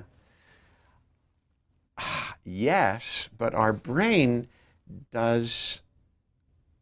Well, they'll, they'll, the, the computer guys tell you this massively parallel. That's to say, the, the rate at which our brain processes bits is like a, a thousand or a few thousand per second. Our computers do billions per second. Our brains are a lot smarter because it does a lot of them at once. So, for instance, it puts a lot of information into, well, we'd say a buffer. It doesn't look just as a function of time, it looks at a whole s- stretch of time and then asks different questions about that whole stretch of time and makes its decision about what it's hearing and how to interpret it based on not just what's happening right now or what's happening, but over some time and over some range and comparing some things. And it's doing all these different things that we think of separately. It's doing them at the same time and reporting back. Uh, neurobiology, terrifically fascinating. And the class that I give, we touch on that, and I'll go. I go as far as the students are willing to go. Our the first book we read the guy used to be a, a, rock musician. He became a recording engineer. He went back to school because he got fascinated in this question and does neurobiology of sound and sound perception. This is Daniel Levitin? Is yeah, yeah, yeah. Um,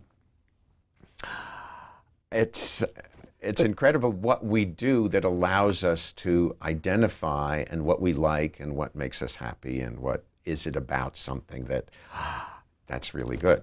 I mean, to me, there, there, there, there are two things. So maybe I'm mistaken, but one is how we process the information and all the neurophysio- neurobiology that's going on with the signals, and the other is this notion of what we're hearing. I mean, if you're telling me that in my ear I have some particular listening device, if I look very carefully, that's cutting out some signals and looking at some other signals and has this analog device that mm-hmm. receives these things, then if I don't know that, I might assume that that um, if I'm just looking at the mathematics um, without any awareness of the neurophysiology, then I don't have any selection procedure over one frequency over another or whatever because of the physiology of my ear. So, th- just to say that for someone like myself, that's also a factor that I hadn't really appreciated because it seems obvious we're humans, we're listening to things. But when I say things like, that sounds good, or what does that sound like, or, or how can we have the same sound? That's predicated upon my neurophysiology, of course. That's an assumption that I haven't necessarily, I, Howard, haven't factored into that when I. we do marvelous things, eh, which uh, your recording guys know this. Room sound, okay? The act, if you record, you can tell where the recording is made. But when you're there, to a certain extent, you become oblivious you focus. Our brains are good at focusing on a piece of the information. The visual example is when you look at the painted wall and it's painted off white and it's just off white. Okay? You come along with a light meter and you'll find that not only is the intensity different radically as you move along the wall, the colors are different too. The spectrum is different. But we know it's a white wall and we're happy. They're optical illusions which then make use to that. Is this a black square or white square? It depends on right. it. Okay. So with sound, yes, maybe all, well, we believe that all the information, well, it's not even true. All the information is not in the microphone because we do some other amazing physical things. Our ears are complicated shapes and they reflect the sound down in in a complicated way, and we move our head. Um, I don't know the head motion thing well. The visual people have done this for much longer not only so as physicists you think you got a lens you got a screen. That's right. the retina. You project the image onto the screen. That's what you're seeing. Right. that's totally wrong. Not only do your eyes do this they do this. It's like your cameraman handheld is like you know a speed freak right? So that's the image on the retina. And what you see is this very calm steady thing. So what's the stabilizer mechanism of all this stuff? Yes signal. Uh, that, that's the wrong idea. Far too superficial. Forgive me. No, no, go You're ahead. not go ahead. stabilizing like a camera. You are creating, it's like a whole Pixar thing that you're taking the pixels coming on the whatever, yeah. and you're creating some Disney cartoon, which is a whole nother reality based on the information from the thing. So you're not image stabilizing, like compensating for the motion of the camera at all. You are creating a concept. So, uh, sound has aspects like that, to be sure, of what we hear, like, It ha- like I said, it has to do with what else is going on, what we're focusing on, what we're used to, what's familiar. Again, the course gets into the whole art thing. We want things that are both familiar and challenging, and some balance. And that depends on our past experience and how ambitious we are. I'm wondering, with the, getting back to this natural link between sound and neurophysiology and what's happening in our brains, might it be the case, perhaps not now because we're at a preliminary stage, but in 50 years or 60 years, when you can start harnessing some of the empirical evidence that we're starting to gain from neurophysiology and start being able to somehow apply it or, or, or, or look at aspects of sound in a different way or perhaps go the other way? Does my question make any sense at all? Yeah, but I'm a Luddite.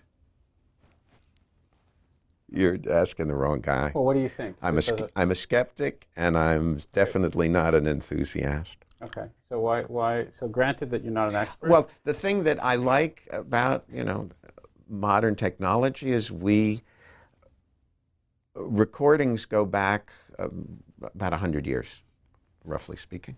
Oh, mind you, I'm going to. This is off the subject, but it's awfully important. The oldest identified archaeological music artifacts, about fifty thousand years old, and presumably people were making music long before that. Except identifying something you dig out of the ground. A, it has to have 50,000 years? yeah, yeah, yeah. Um, somewhere, Central Europe, flutes made out of bones. And you can tell because somebody put the, the Sure. pitch holes in the right place. So earlier instruments, drums and stringed instruments, you're not going to find uh, clearly identifiable things. Now let's imagine uh, music is older than that. Comes a hundred years ago, we start recording and transmitting, and change humanity forever. So the great thing is we can hear old recordings, you know, that are on these wobbly 78s, and collectors found them, and now you can get a CD of it or whatever. On the other hand, I'm sure that per capita we do a lot less music making. We might do a lot of music listening, but we don't do music making collectively. Hmm. I think that's for the worse. Anyway, so uh, uh, research is going to, I don't think people are very different from how they were hundreds of years ago, 100 years ago. We do have all kinds of stuff in our lives. I, I don't see blah, blah, blah, things that we're going to learn that'll allow us to. I see the downsides all the time. I guess there are plus, uh, you know, upsides to Yeah. uh, knowledge about how people work. But um, Let, let, Not a let's move on to the downside. couple I oscillators. So I, I wanted to. No, no, no. I mean, Okay. I'm, I'm, I'm, I'm happy to have a, a discussion later on about uh, how we're all going to hell in a handbasket. there you go.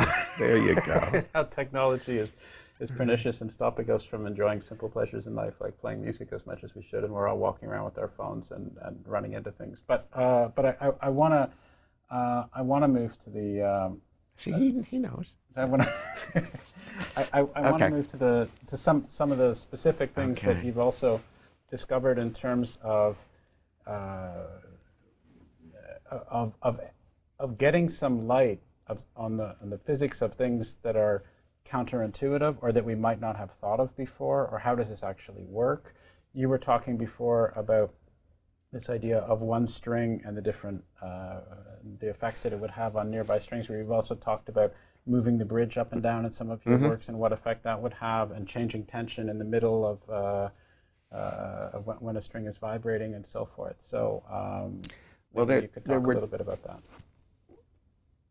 Uh, yeah. Um, okay. There were a couple of projects, and they sort of worked in different ways, and um, kind of very satisfying in the end, though along the way very confusing. Uh, So why, why were they confused? Well, you'll tell me because it's that. hard. Yeah. Well, because Well, tell me I'm about not- what, what's hard. Like, tell me about. well, what- I'm not how- interested in questions that I already know the answer to. Sure, exactly. On the other hand, if I don't know the answer, finding out from someone else is is a pleasure. Figuring it out for yourself is a wonderful thing. Now, often it's because someone else has been trying to tell you that all along, but you didn't. It still feels wonderful because you didn't. You, you tell "Shut up. Let me think about this." and you don't realize that you finally understand what they've been trying to tell you. But in that process, that's a wonderful thing. Sometimes you do it, no one's been telling you, but then you discover other, a lot of other people already knew this. And then every once in a while, you find out that this thing that you were glad to discover, nobody else knew, or most people didn't know. And then they make a big fuss about it, depending on what it is. Often it turns out that somebody else knew anyway, just by the way. Mm. Um, but the feeling inside, that, that uh, just profound, it's a profound joy to understand. It's also a mysterious thing. What does it mean to understand? And I've come to realize that different people have different criteria. Sure. What it means to understand something. So there are a couple of things where I didn't understand in the beginning, but I thought I should. That's for me something worth pursuing. And then I thought in the end I understood at least something about it. One of them was just um, I made these fat banjos, and my buddy liked the fat one. So I told him, he helped me so much, I'll, I'll make him one. I'll buy with my own real dollars. So I got a discount because with Deering Banjo because I'm now a buddy. But I had to, I had to buy it because it wasn't R and D tax deductible. Um, so I bought one and I, I made it fat. And since it didn't have to match the skinny one, it just was a stock banjo and it had a attaching thing like this. But the one that he'd liked had an attaching thing that looked like this, which was littler. Mm. And it, it, it, this one, he didn't like the sound. He liked it with this one. Hmm. And I'd never paid attention to that choice on a banjo. I knew that often these come with some adjustments, and I knew some people made a big deal about it, and I never had. And then I tried to read what did they say about it, and they said a lot of things. You know, their magazine articles really is the kind of thing you find, and um, none of it made sense in terms of physics equations. F equals ma. I couldn't turn the words, which were a story, into something that had to do with the force of the strings on the bridge, the force of the bridge on the drumhead, and how the drumhead moves. Um, until, in trying to write equations for it, I realized that, well, you get, it's called the break angle, the angle that the string bends when, right when it goes over here, very different, because this one sure. is closer and right. it's a much steeper thing. And the deal was that that one was supposed to sound more banjo like. I mean, this sounds like a banjo. Earlier banjos sound like banjos, but you get more uh, metallic sound, they'll say, more uh, ping and clang. And this, just, just because, just of, this because angle. of this angle. And this design is mellower. Okay, lots of sources say that. You go to the Deering website, there's a great guy. Um, he checks each instrument before it goes out the door. He's in the sales department. He's a great musician. And you go to their website and he'll give you tailpiece advice. And it, this is, uh, that's exactly what he says. And for the life of me, I'm having trouble putting that into some equation model. And I ran into this issue that if this, there's a bend there and the bridge is going up and down, the string has to stretch. Now, you go back to physics that you learn as a physics major. I don't know if everybody learns this. The string, when it vibrates, the shortest distance between two points, this point and that point, is a straight line. So if it's vibrating, it's not as short as it used to be. Okay, so it had to stretch to just go sideways.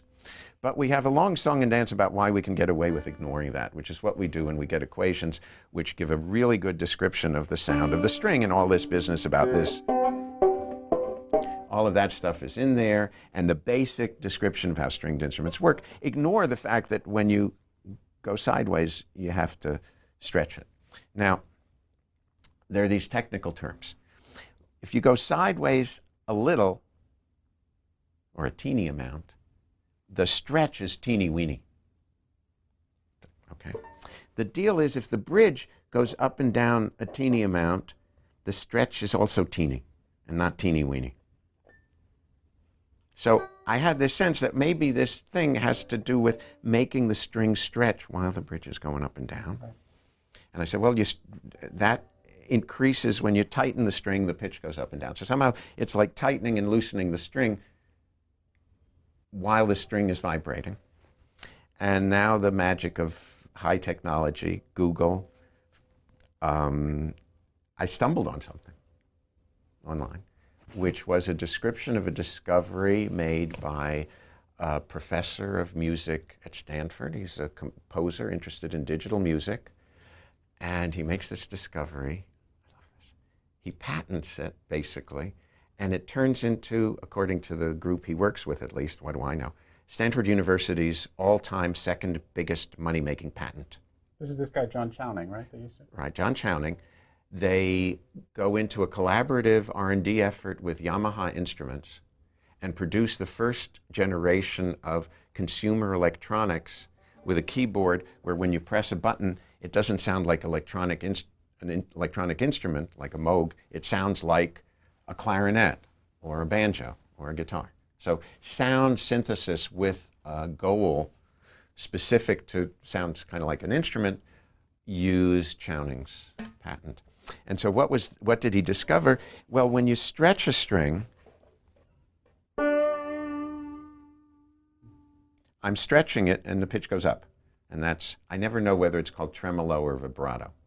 And I've asked people and they don't know either. So in any case, if you make the frequency higher by varying it, you can do it. You can put your finger down. The wrong one. Okay, what Chowning found, because he had a, a electronic stuff, is he could increase the frequency of the make it faster, faster, faster, and at some point that was going so fast that you couldn't hear it going up and down. But he said the tone, timbre, timbre, I never know how to say that word. I don't know how they say it in Canada. Um, That's a what part of Canada. Okay, there you go. Uh, of the note becomes metallic. That's what he said. And I said, hmm. I probably said something more than that. But in any case, maybe that's the deal. So, so it seems to me that there, there are two, two things. I mean, one is how do you physically profile what the tone is, what the sound is, what metallic Ah, is? this what- was a heartbreak. I haven't a clue. Uh, Okay? All I know is that I can take a, just like Chowning did, I can take a um, computer generated tone and give it some frequency modulation, just a little, Yeah. and it sounds kind of bell like. Okay, I can do that. And I know that the tiny up and down movement is causing a tiny amount of stretch, not a teeny weeny stretch to really get the connection, and this is why professional acousticians were unimpressed, because I didn't make the deal right there and then. I come from a different field. I wrote a paper when I was still a grad student where I did a calculation. And I knew the calculation was right because I checked it. And I said, maybe it accounts for such and such, which is a, something of current interest.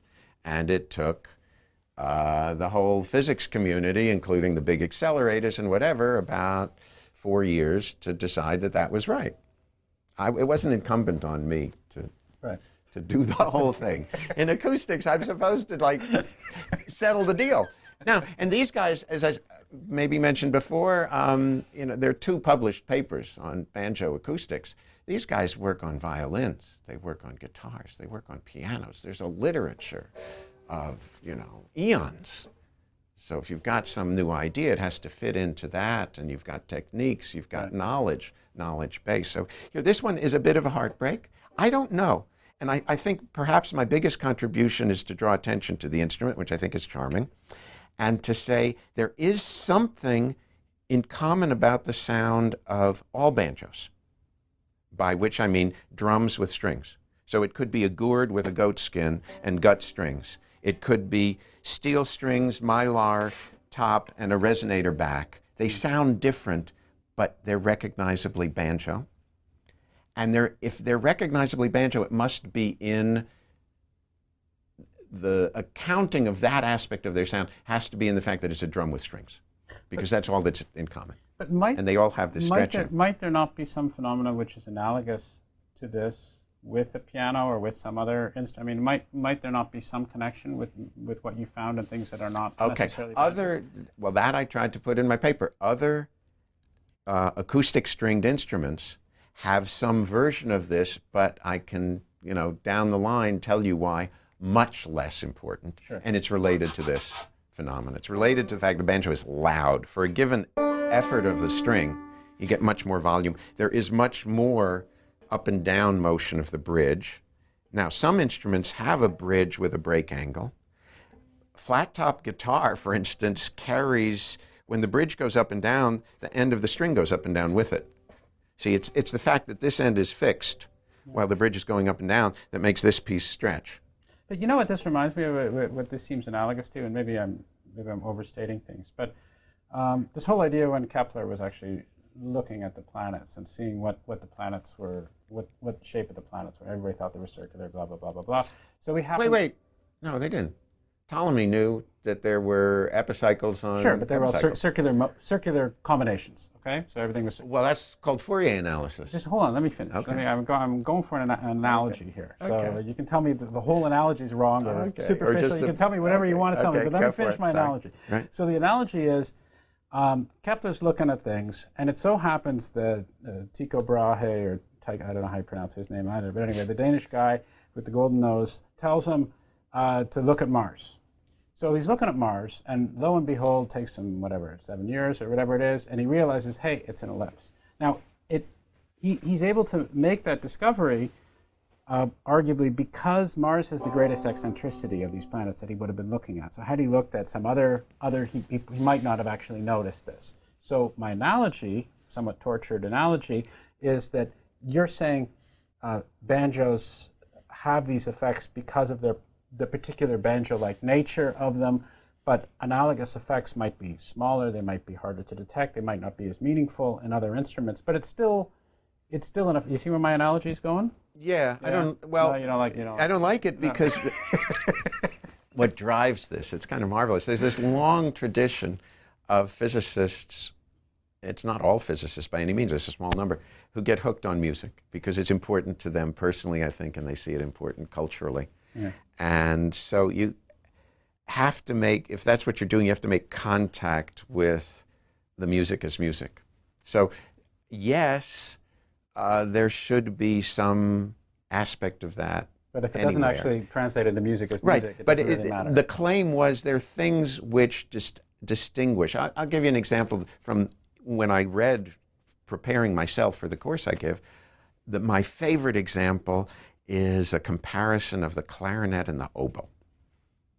Okay, and the question is, well, why they sound different, and can you account for the difference in sound? And it's a story, I won't even try to do the physics. I can do it at the high school level. It needs a lot of diagrams, a lot of concentration. But the important thing is not the single versus double reed. Oboe has a double reed, uh, clarinet has a single reed.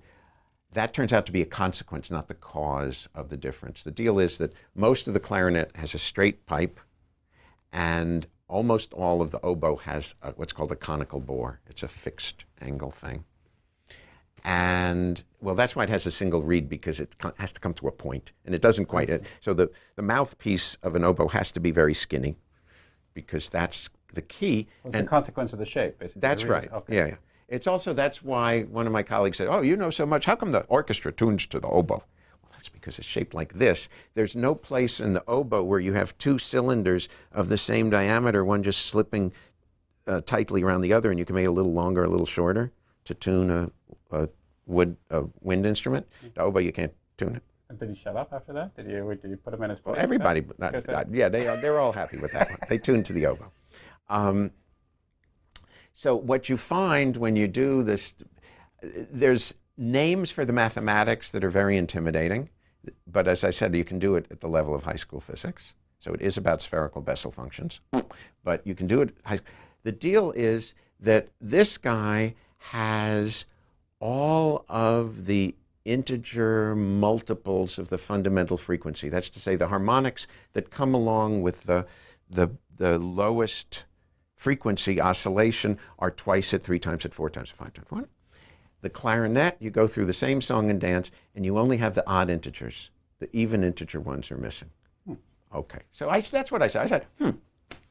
I then took one, some freeware on a computer and programmed a sound generator with a bass note and a lot of the integer, like a rich spectrum, a lot of integer multiples of the fundamental frequency. And then I took a second program and took out all the even ones. And I played one and I played the other and I nearly fainted because no reeds, no bell at the bottom, no pitch holes, no fine choice of wood. It's just a computer with a bunch of frequencies in it, and then the other one with half of them missing. And you could tell which was clarinet like and which was hmm. oboe like. And I thought, that's wonderful. Now, but just as you said, this is a long story. The flute also has all integer multiples. And a flute has, sounds nothing like an oboe. So the story was good for telling the difference between the oboe and the clarinet because they're otherwise rather similar. This is a huge piece of their difference, and you can hear it just from the computer, the signal generator. What happens with the flute is that it has all the integers present, but the question is what are their relative strengths? And the flute has a very pure tone, and there are very few of them. You don't have higher and higher frequencies mixed in with any appreciable strength. So, appreciable strength becomes an issue. What a good microphone and a good computer can pick up and identify as a tiny piece of the signal is different from what we hear. Right. And we recognize the flute. Okay, heartbreak, but I think it's not my students, it's their parents. I wanted a, a demonstration to play out of real music with a real oboe and a real clarinet, right. and to sample to hear, can you tell which is which? And I played them from the introduction to Peter and the Wolf, which okay. people my age can kind of at least remember a few of the animals. So each animal has a solo instrument. It has a, a theme through the yeah, story. I want to know where the heartbreak's coming. So three years, three classes. Not one student knew where the music was from. They knew which was the clarinet and which was the oboe. Oh, and these are social commentary now. I mean, all you really care about is the clarinet and the. Oh, for goodness sakes! So you're. So this is all leading up to the fact that you're upset about Peter and the Wolf not being. Totally. okay. Totally. these are multi instrumentalists. These are like the first violin in some youth orchestra. Right. Okay. Okay. Yeah. Okay. Um, so let's, if that's a good opportunity to move into social commentary a little bit. Um, we have one more physics thing, but we'll get back to that. No, no, no, that's not. Let's no. do the physics thing. Oh, let's you want to do the physics one? Yeah, let's do. Well, because it's a huge one. Okay. Well, we save the best for last. So yeah. Okay. Well, of, of the ones I've done, because after that it comes to like future plans or work in progress. Um, I said that the string sometimes right. dies down and gets bigger and right, dies right, down and gets bigger. Sorry, right. And I actually knew I stumbled on a paper by someone whose name you knew, Gabby Weinreich, a professor uh, of physics at the University of Michigan. That Joseph Curtin mentioned. It, that's uh, right. Well, they worked together. I, have never met him, but okay. Joseph, okay. Uh, well, he was the he was the the physics uh, end of that uh, collaboration he'd written a paper about uh, the piano and what makes the piano sound different from other earlier keyboard instruments. Okay? So again, he had fallen into this late in his life as a physicist, and I must say he's very well known in that field, highly respected, that's to say, a musical instrument acoustics, but he's got definitely physicist taste. So his question was, what is different about the piano than these other instruments, and there are many differences. He want, he, there's something that he thought was really important because the piano, if you will, is both loud, piano forte, and has a long sustain of the note. The notes linger longer unless you damp them out. In fact, that's why you needed dampers, unlike, you know, a plink, plink, plink, plink, plink kind of thing. Okay, I never thought of this, but it's in the paper, and I say, sure. You open up the piano, almost all of the keys, the hammer hits three strings. Every note is three strings. Right. There's a small section of twos and a tiny section of ones, and the ones don't sound like music. Okay? So it's most it's a few doubles and lots of triples. And his story had to do with what's the deal when you hit three strings tuned to the same note? and then let them ring. Okay. Very important piece of physics. So each string is, we'd call it an oscillator. They have the same frequency, the three of them. And they talk to each other because they're attached in the same place. So there's a there's a bridge or a, a, terminus to the strings, and one of them's going up and down. It's pushing up and down on that, and that the next one feels that up and down, so they can talk. So what happens with talking? Very important concept. We'll just talk about a swing in a playground. You have a kid on the swing. If you push the kid, and you can get him going really high, even with a gentle push, as long as it's at the right time. So if you push at a steady pace, if it matches the natural swing of the pace of the swing, the swing swinging gets bigger and bigger. And that's called resonance. So, and that's a general feature when you have two things which have the same frequency. If you let them talk to each other, they can have a huge effect, even if the talking is very quiet and a little at a time, because it keeps happening. So the deal is, if you push the swing and you, your pushing is just a little too soon. At first, the swing will get going, but after a while, you'll find that you're um, out of sync. And when the swing is coming towards you, you push it and you slow it down instead of speeding it up. Okay? So it's really important to be very close to the same frequency. So here you got these guys having the strings having a big effect on each other because they're tuned to the same note. And he begins his paper by saying this is the subject of coupled damped oscillators which is uh, arises in many fields but is generally poorly understood. Um, so I, I, pursued it and wanted to understand it about my banjo strings because I was convinced that there's some analog. I was very interested in how the strings talk to each other. Actually, that was the in my mind, and I'll get back to that as a thing to pursue. That um, when you uh, Well, those two. But I said that this one, the first one, when you pluck him, he has that in him. And this second one has this in it.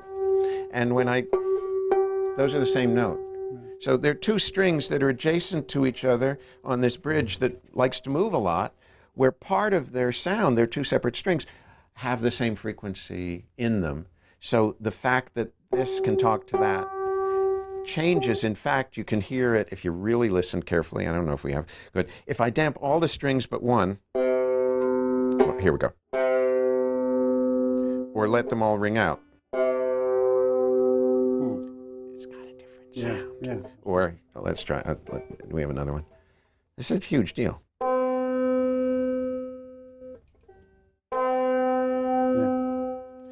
That's the string who I plucked talking to the other guys. That's called coupling. And the big coupling is the piece of this string which has the same frequency as the, the fat string. Those are two different strings, and they talk to each other. But there's a lot of them who talk to each other. Um,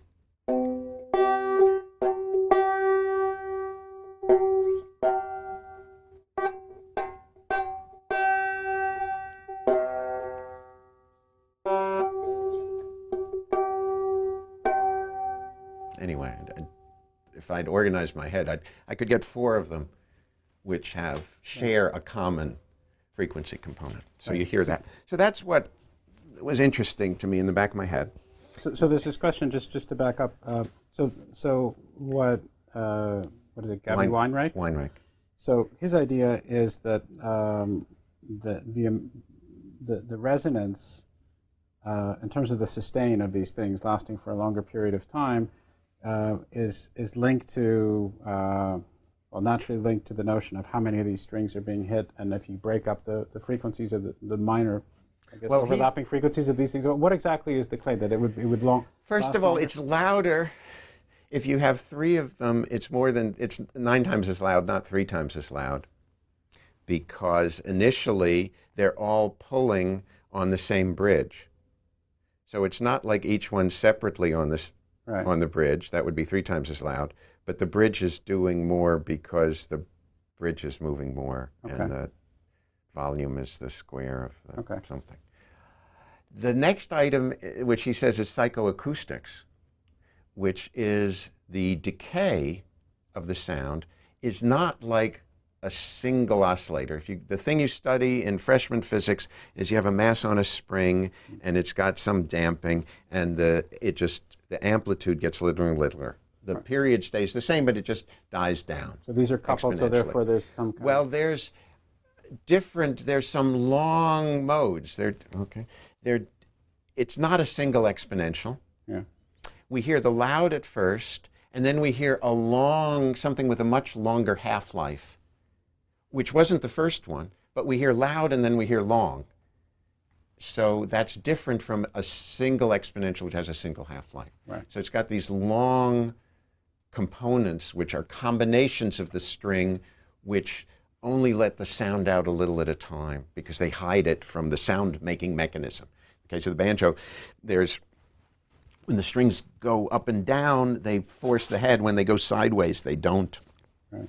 They're still vibrating, but they don't force the head, so they're not making sound when they're going sideways.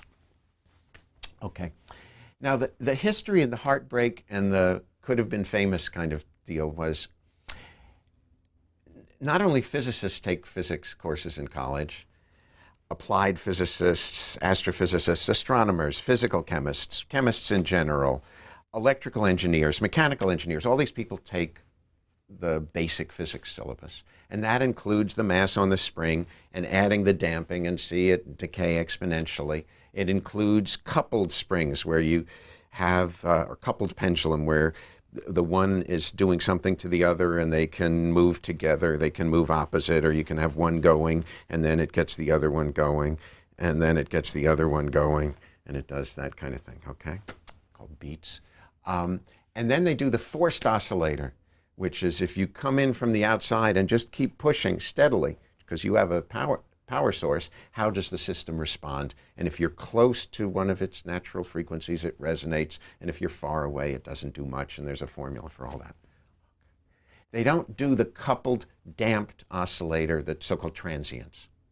What happens if instead of keeping going, you just disturb it? How does it die down Right. if there's more than one? Now, there's a reason they don't do it. The reason they do it is the simplest problem would have two oscillators. And what you discover is that the if you couple them, that's fine, we can solve that problem. If you now damp them, there are special cases where it's really simple and it's just like you had one oscillator, it's damped, one oscillator, damped.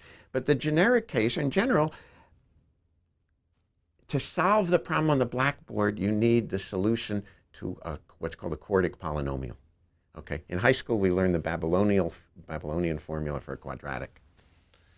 You look up in a book, there's a cubic. It was figured out in the 16th century. Student of the cubic guy figured out the quartic, and then much later, mathematicians proved that that's it. You cannot solve a polynomial where you write down the answer on the blackboard in closed form for higher order powers. The problem is that this fourth order polynomial, the quartic polynomial, you can't write it on a blackboard. You type it into, now your computer has math software, and it spits out four pages, uh, which is just one line. The formula is four pages long. So you can't look at it and know what's going on. So people don't do that. But what did they discover? In so it's not that's why it's not in the syllabus. If you go to advanced textbooks, they're misleading because they say, well, this is the problem and it's just like the other one, but it's complicated. They don't tell you anything interesting. Now, but in many fields, this problem arose and people had to figure out their own way to deal with it. But it was not part of their uh, tool bag from elementary physics the way the the spring, the pendulum, the, the falling ball, the bouncing this, the orbiting whatever. They're things that everybody learns. This is not one of them. The oldest example I knew of was actually in particle physics, 1955, Murray Gell-Mann and Bram Pais, the neutral K mesons. Um, it's not far afield. Uh, I won't tell the whole story, but uh, Bruce uh, Winstein was his name, an experimentalist at Chicago who worked on neutral kaons, which for a long time were this font of astounding information. That's the system where we first discovered that uh, the fundamental laws are asymmetric in time. That's the simplest way to describe it. There's a long story, but anyway, that the laws of physics are not the same forward or backwards. And that's a long story to explain to a normal audience. They say, duh. Humpty Dumpty sat on a wall. We know that. No, you go play pool, and when one ball hits another ball, or they do, if you show the movie backwards, the backwards movie satisfies the same equations of motion. Okay. Humpty Dumpty is about the fact that if you have the 10 balls in a triangle and you shoot one in and they go out, if you show the movie backwards, you know that that is impossible. It's just hard. This uh, uh, plain example is, is, why is it easier to um, pull out of a parking place than to park, parallel park? Because all you have to do is exactly the opposite. One is easier, one is harder. It's not that one violates any rules. Same. Okay, neutral kaons. Anyway, Winstein, the experimentalist, when he gave a general lecture about his work, he came in with uh, two, a system with two pendula that he'd built in the machine shop with a weak spring coupling them and an adjustable damper on one of them hmm. to show some of the phenomena as it applies to the neutral kaons. Hmm. The next example I found was from one of my colleagues who's since passed away. I mean, a long time ago he passed away. 1960s mechanical engineer interested in earthquake safety. You got a building, you kick it at the bottom with earthquake, and you want to know what the building does. And what they found out from computer simulations is very often there's a jolt and the building starts swaying, and somewhere it gets big. Now, if it doesn't sway too much, it might die down.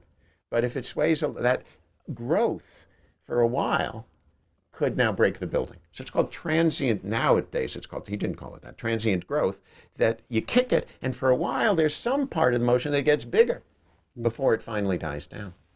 And this is reflected by this quartic uh, equation. Well, if you if you could solve it, I didn't bother to do it. You would find that there.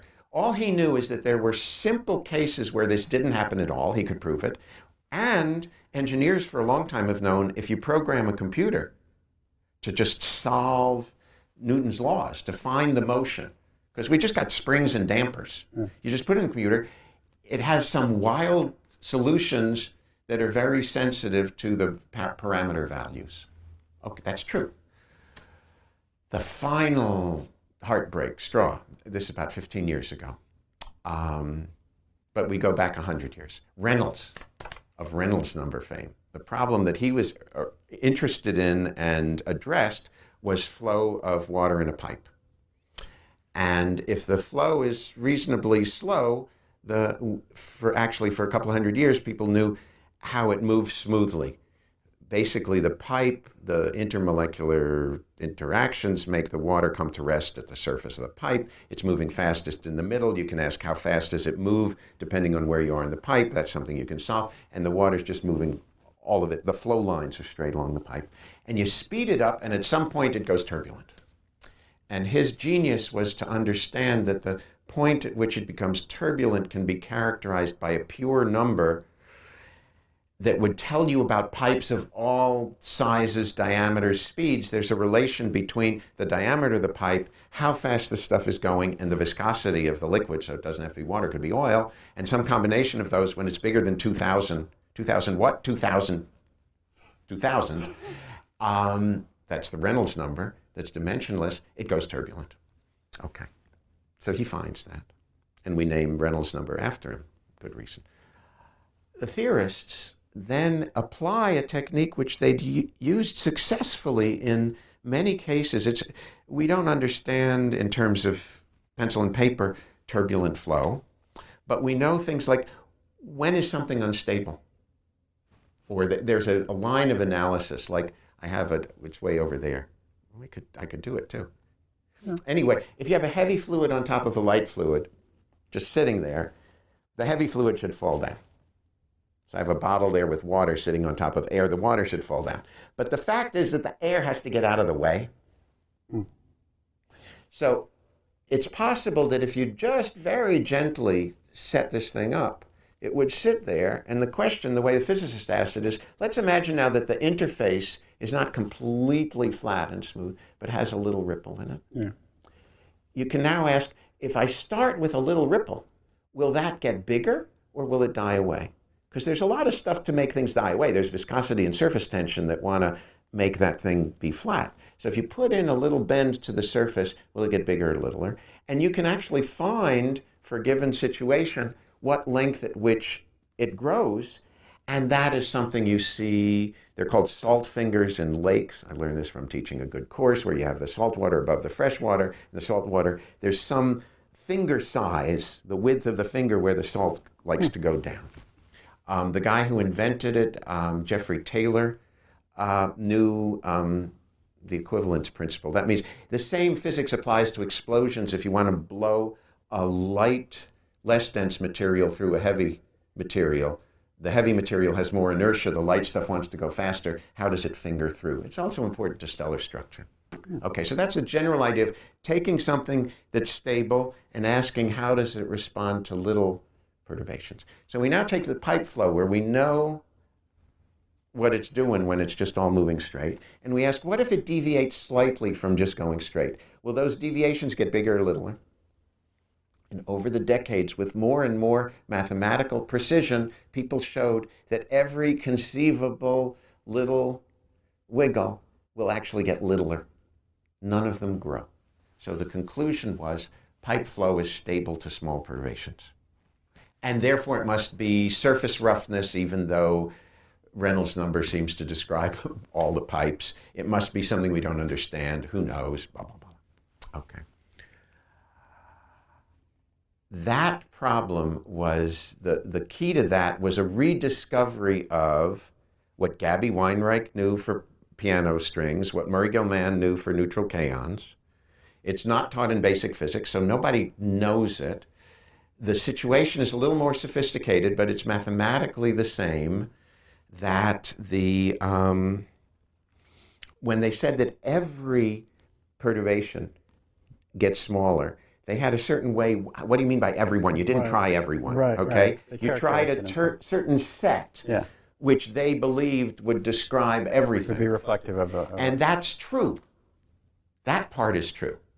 The part that wasn't true is that the set that they had was pathological with respect to some criteria that they had been used to assuming. What an awful thing. Okay? So, this is something that math people understand. There are frequencies, those are eigenvalues. There are motions, those are eigenvectors. The eigenvectors are not orthogonal in this problem. That is true, again, for the physics geeks. Back to the couple damped oscillators.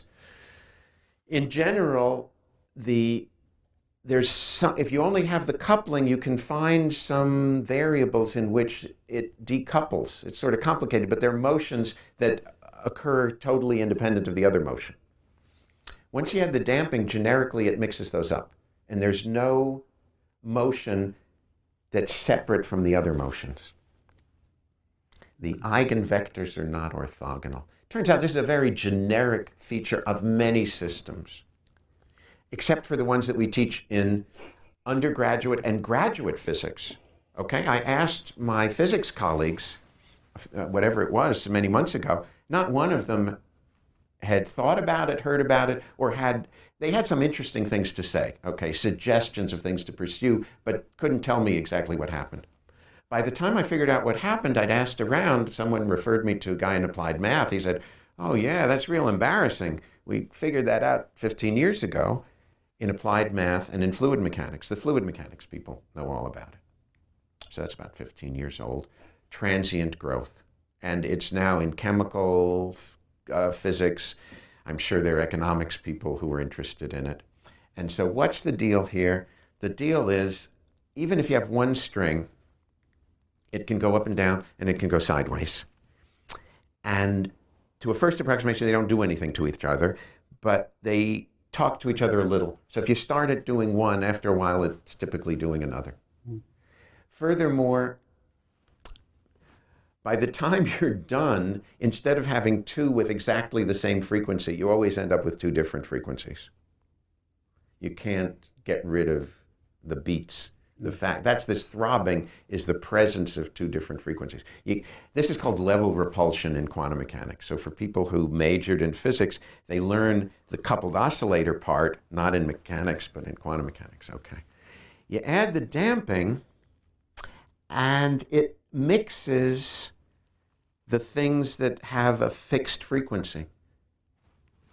So now the question is what happens? Yes, there are particular motions which have a given frequency and a given um, damping time. But when you add them, uh, there are different things that come out. I, I, don't know how to say it without writing down formulas. Yeah. But there are, if you remember back to high school arithmetic, when you solve the quadratic equation, there's a square root, minus b plus or minus square root of b squared minus 4ac. We all learn that by heart. That square root, the thing under the square root can be positive or negative. When it's negative, this is uh, trouble because that's not a real number. We learn something about the solutions that are different depending on the sign of that thing in there. With two oscillators that are coupled, even if the coupling is weak and the damping is weak, which should be a simple problem, we can visualize it, um, depending on the sign of what goes under a square root. The nature of the overall behavior is radically different.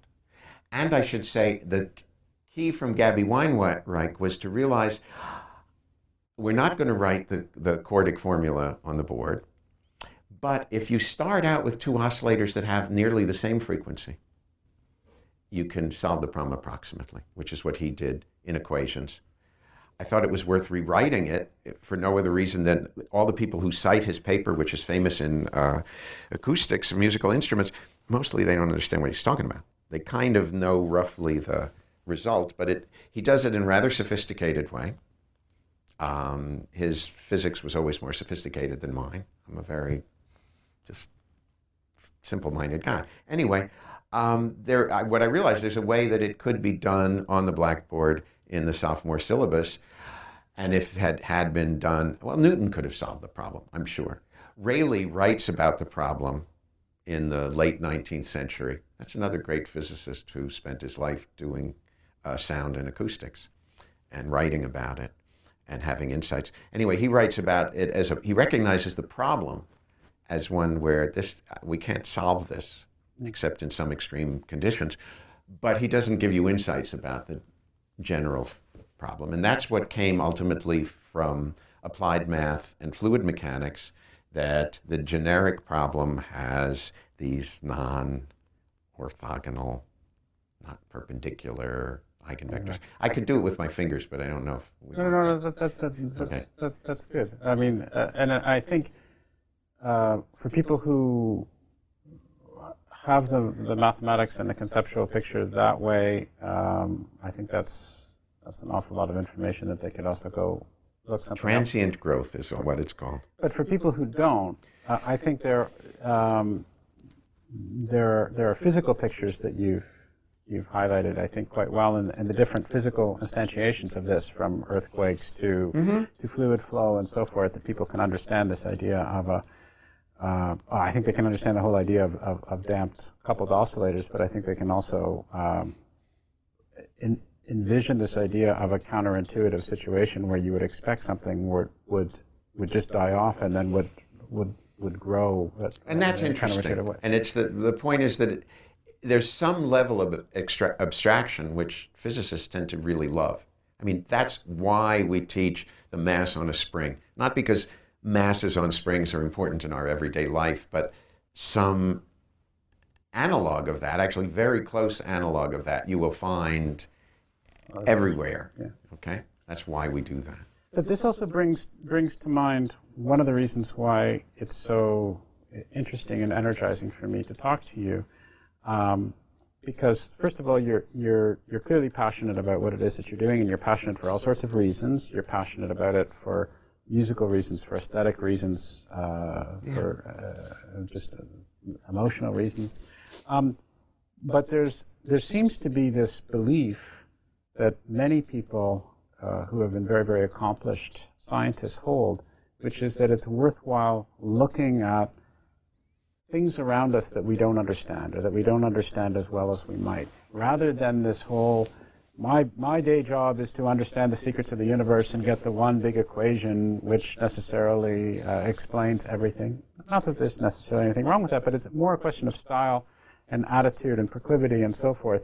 There are many people who are tremendously accomplished um, and who believe that it's very valuable for the sake of knowledge and our understanding to focus on little things and, and to be exploring what's around in the real world and say, hey, you know, I don't actually really understand that. I thought I understood that, but here's here's a thing that I'm uh, that I'm missing, uh, or or do I really understand mm-hmm. this?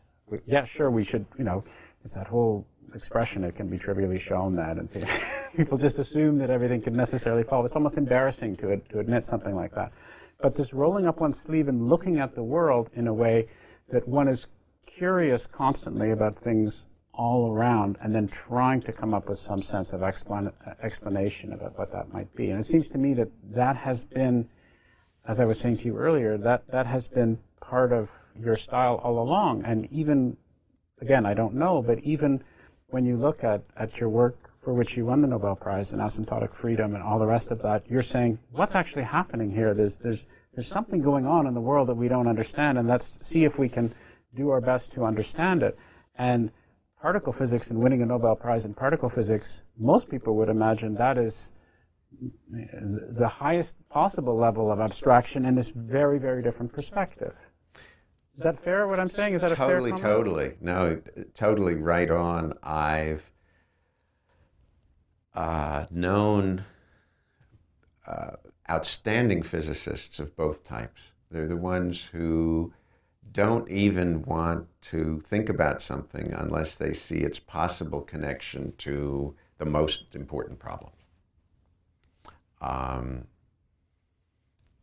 you want to do, uh, one of my good friends likes to characterize it, you want to do something that'll be in the textbooks, you know, the next generation. Really big, important.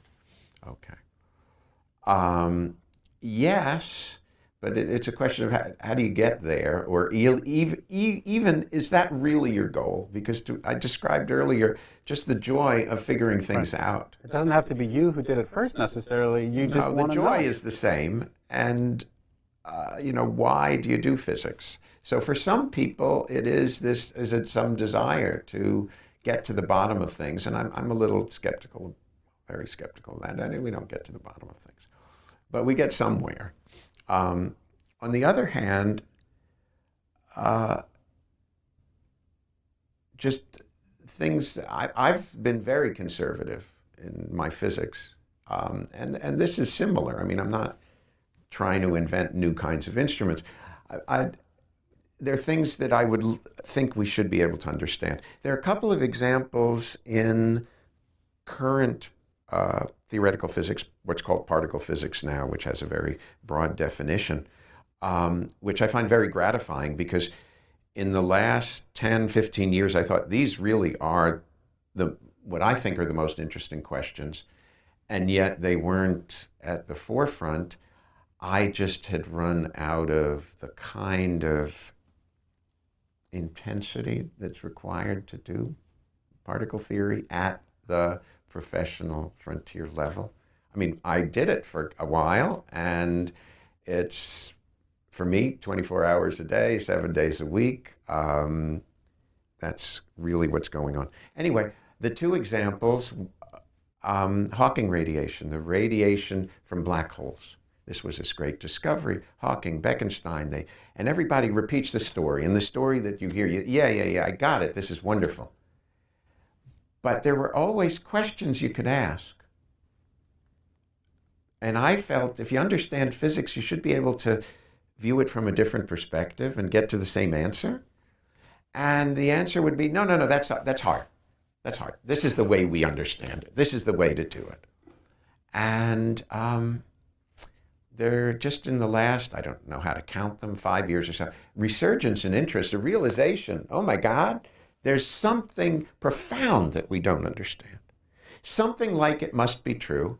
At various times along the way, there were uh, b- bottles of champagne or uh, uh, encyclopedias bet, and people convince other people stuff settled, but not really. The, the, the kinds of things I want to know well, what happens You know, what really happens to the guy there? What's really going on? This is an information loss? Well, what, what are we talking about? the firewall business, the information stuff, um, various perspectives said that it can't be the way we understand the fuzzy something. I mean, it. A lot of it has to do with the quantum mechanics versus general relativity as a classical theory, which said, um, "Oh, this was great." Uh, Kip Thorne, who was a student of John Wheeler's, gave a talk about a remembrance of John Wheeler, and Wheeler had been a nuclear theorist and decided he wanted to learn about gravity. So the best been a way. nuclear What? I didn't even know that Wheeler had been a nuclear theorist. Of course, he's lived for so long. anyway, sorry to interrupt. He decided he wanted to learn general relativity, and the best way to learn it is to teach a course. And Thorne and Misner are among his first That was, students. oh, okay. And this is this between them. This is one of the great texts. It's the phone book that they recall, yeah. Right. And um,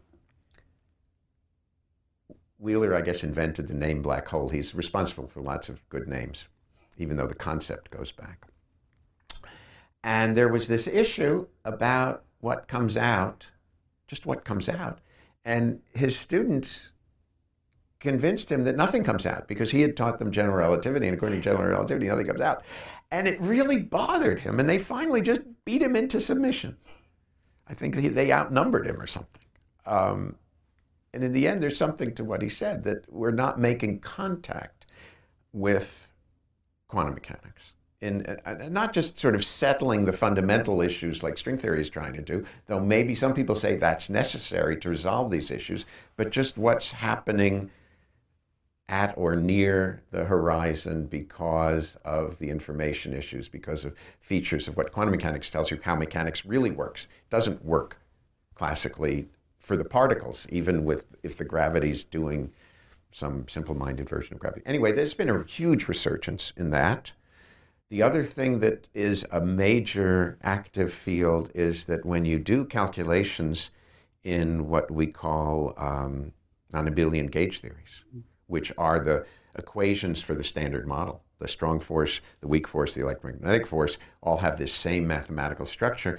You do complicated calculations, and the answers come out embarrassingly simple. So you've got a notebook with pages, pages, pages, pages, formulas, formulas. We have an algorithm for generating this stuff. People invented huge advances in computer mathematics, doing algebra, were prompted by the desire to solve, to do these kinds of calculations. Mathematica, Stephen Wolfram is an example. And it then collapses to some simple form without any knowing why. So that has become a major field, both to get to the simple answer more efficiently, relevant to analyzing the data from the highest accelerator, the LHC at uh, uh, CERN, but also there's a fundamental question of are we thinking about it wrong? And many people just think we're thinking about it wrong. So that's really the kind of way I've always been. It's just the mathematics involved is I can't. Um, I, it's beyond me at the moment. Are there more and more people of this view that we're thinking about it wrong? Because sometimes when you look at the sociology of this, as you said, people aren't thinking about it that way at all. They're No, I don't think asking- this asking is a those sorts of small. This is a small specialized field. This is a small specialized field, and they're totally willing to give up all fundamental principles and look for some uh, compact set of principles which will generate the stuff that we came to believe is true. Now, you, you know, we came to believe what we came to believe in terms of quantum mechanics relativity, and then ultimately the mo- models of particle physics is very awkward and backwards and historical. We had electrons and photons, and we had insights about very detailed features and very small effects which could be computed with huge accuracy, the 13 significant figures of the electron's uh, magnetic strength. It's an awesome calculation these days. Okay? But then we got to quarks. And we have a mathematics that's supposed that has a very similar structure, and yet you're not supposed to not be able to have a single quark. And there are features of that interaction which are really different and weird. And we got into it thinking about that the quark is like the electron, but is it? And we know it isn't. And the the forces that hold the quarks together are kind of like photons, but they're not because we see photon, we do things with photons. Okay, we don't do anything with those guys. Um, so uh, maybe the fundamentals they don't have anything to go on except for the final answer. It's kind of weird. They're not doubting that we have a, some theory which describes nature to a great extent. They also then do something which uh, theoretical physicists often do. They say, well, that one's too hard. I've got this simpler one, and I'm going to work on that one. And so you've got people who are working on this one, which isn't, that's, is, isn't, is obviously not the theory which describes the particles we know. But it's close. And now you can ask, well, can we get some insight about its fundamentals? It's not crazy. It's not a, um, it's a, in a sense, it's a small field. It's not crazy, but at some point, It's sometimes you, you, you have to go back, right? I, I mean, and maybe that's where the disconnect is. Uh, we don't have to talk about this too much, too much longer. But I mean, one sometimes gets the sense that uh, it's one thing to build a model and to build a simplified model because that way you can make some sort of progress. But then you, you have to always be thinking about reconnecting at the end of the day. Well, the imagination here is that there will be lessons learned. Once we learn that there, there's magic, there are things happening, these answers that are simpler than they should be for some reason. And there should be lessons learned if we could understand it in this situation.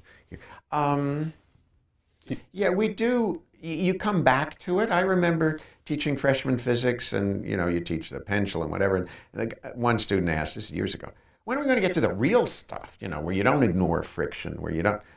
Like, this is one of the the treasures of Galileo and the gift to human intellect.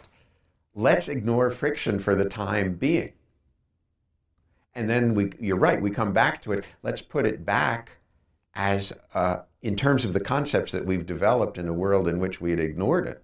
Because if you don't ignore it in the beginning, you got nowhere to go. well, the guy, um, Aristotle, it sits on a floor because that's where it wants to go. It does what it wants to do. Do, do you ever? You mentioned particle physics and, um, and and the fact that you were thinking about it twenty four seven and all the rest of that. And uh, obviously, these fields move in all sorts of different directions, and one needs a tremendous amount of intensity and excitement and so forth. And you're very excited about doing this, and there are all sorts of other connections. But do you ever um, do you ever feel torn sometimes and say, not just necessarily with particle physics, but other areas of physics entirely? Because there's so many interesting problems, there's so many things to do that you think, oh gosh, yeah, that's really interesting. You go to a seminar and you think, oh, I'd like to know more about that, but I have to manage my time because uh, if, I, if I'm spending all the time learning all these other things, then I won't be able to advance further with my research. Do you have any of those sorts of quandaries ever? Well, I know myself uh, well enough to think I'm, uh, I can't do it. Well, nobody can, right? I mean, Well, I don't know about nobody. I mean, um, you got to imagine. You have to imagine that you have a, you have a chance of succeeding. Um, it's hard. Uh, well, so I've I've got a few years between then and now, and there certainly were times when I made a stab, and some of them I thought were quite respectable, not uh, world shaking, but totally different things. Where I decided I would. This was interesting. Uh, it had the same uh, personality characteristic that there. You know, I sunk my teeth into something that I sh- thought I should understand. Right. Um, you might remember, it's now already some years, the first guys who succeeded in making what are called Bose condensates out of gases. Um, that was a hot experimental field before they succeeded. And uh, there was a guy here, one of his students was trying to do it, and I got quite interested in that. And there were th- new things to learn. Um, uh, what is now called nanoscale uh, materials, just the solid state physics. I was intrigued by one simple fact, which is kind of marvelous, and it's a feature of physics of the very small, and that's um, heat in a solid is represented by vibrations. We call them pho- phonons, the quanta vibrations. They have wavelengths. When it gets cold, those wavelengths get longer and longer. You can make, it's not hard, something small enough. It's got billions and billions, as Carl Sagan would say, of atoms but it's small enough and cold enough This is not the coldest place in the world either. But it can be small enough and cold enough that the wavelength of the relevant heat quanta is much bigger than the thing.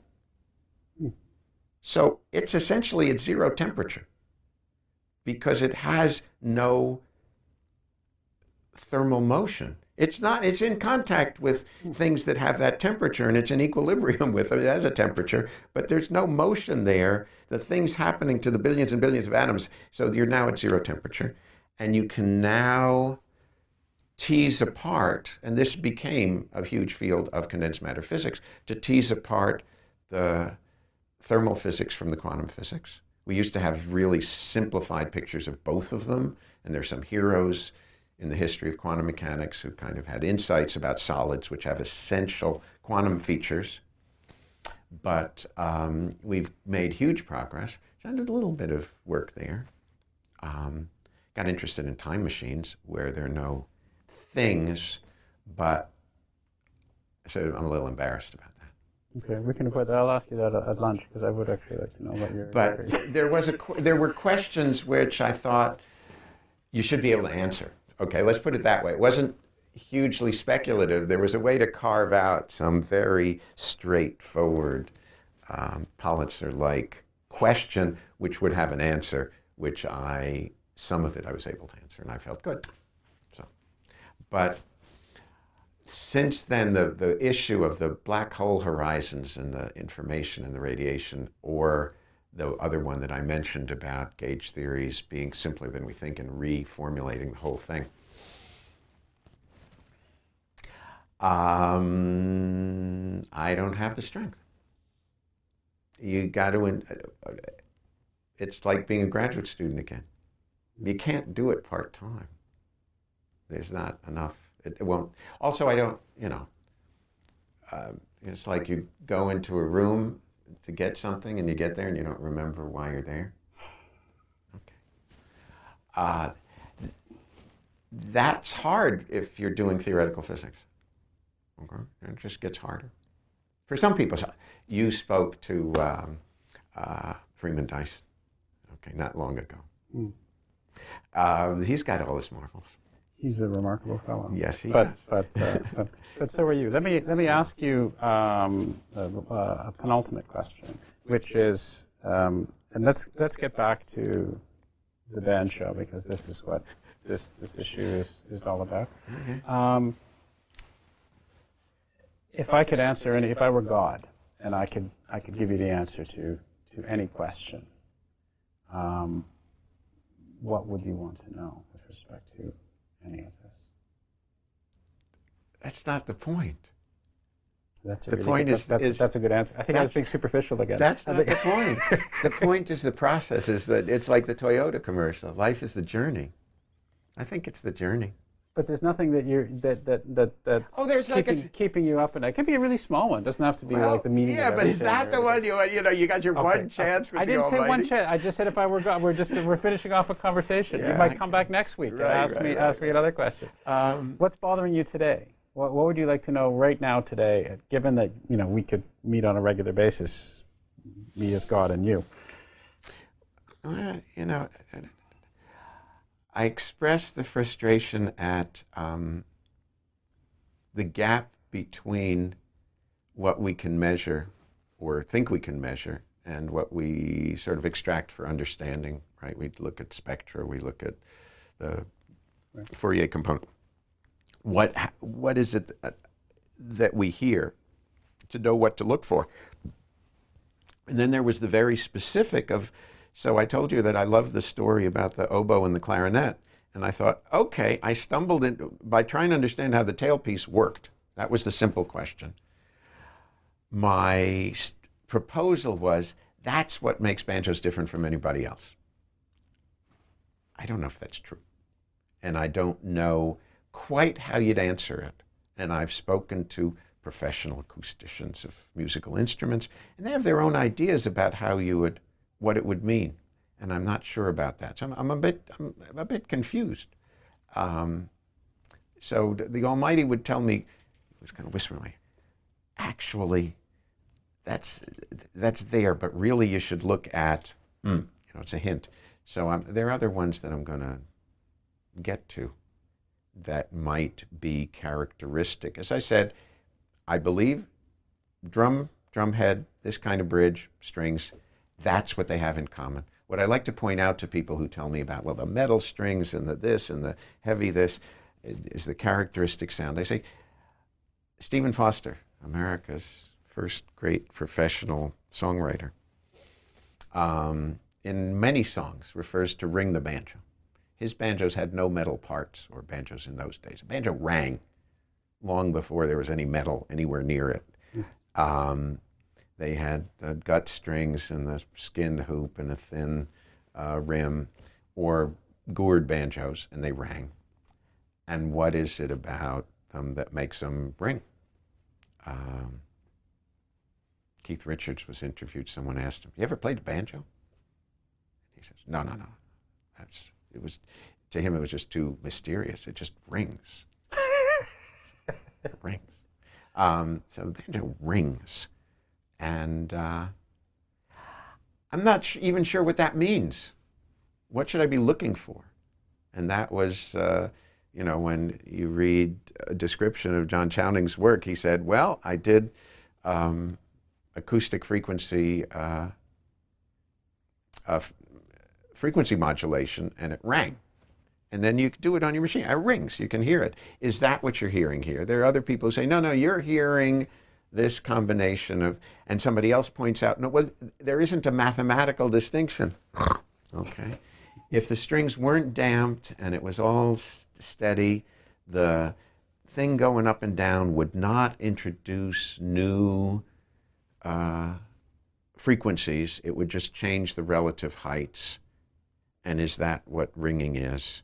Because it, in general, there's, there's F. See, we studied this. The electrical engineers know about frequency modulation because that's FM radio, and they talk about side bands and bandwidth and all kinds of things. We know about this stuff. Situation here is a little different. So I'm not sure what but in my characteristic way, the next project is totally different and much more modest which is a particular one style of banjo. Um, it sounds different. You can hear it. Some people like it. Most people don't prefer it to alternatives. And I built 10 variants to clamp. That's what you're looking at here. It has a different thing clamped on the back. Yeah. Same banjo, different thing on the back. It kind of goes inside and mucks around with what's going on inside. And I record them, and they sound different. And so here I have a machine which is actually shaking it, so it's not my peculiarities. And I stick the microphone up close and try to see if I can connect the geometry of what's inside to uh, what I hear. And it's not working quite yet. But I, I like that frustration because sometimes it, it gets better. I, I have to remind myself that. At the time, I'm very frustrated. Uh, we're a very um, uh, temperamental bunch. I mean, with my buddy Mark Wise, other buddies too, you know. And then finally, you do it, and then it's done, and you're depressed. There's no sense of accomplishment. I mean, I'm sure there's some theoretical physicists who feel some great sense of accomplishment in what they've done, but by and large, the thing that you do becomes public property. Mm.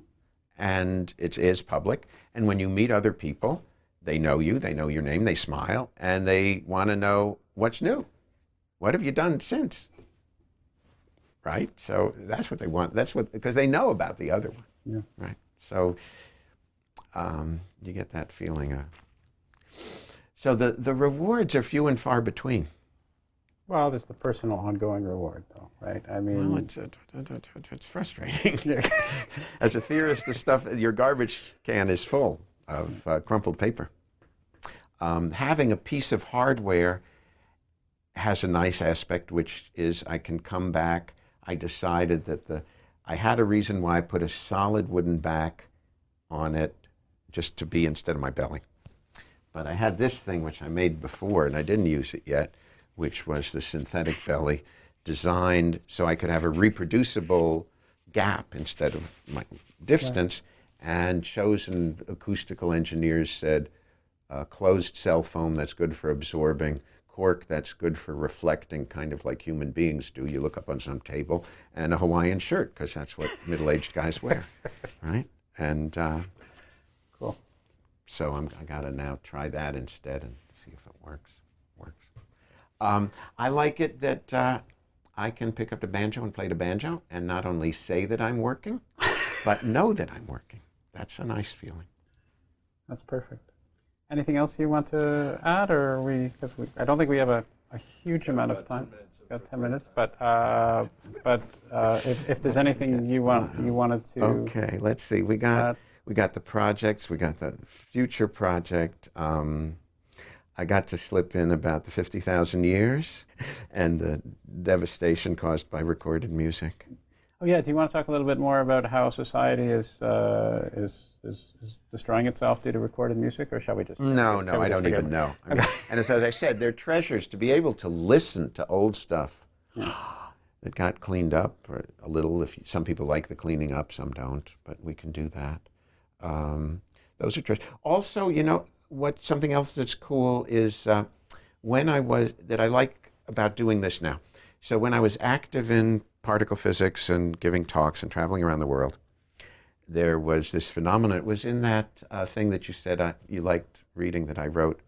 My advisor referred to them in Italian because he had many times gone in the summer to give physics lectures in Italy.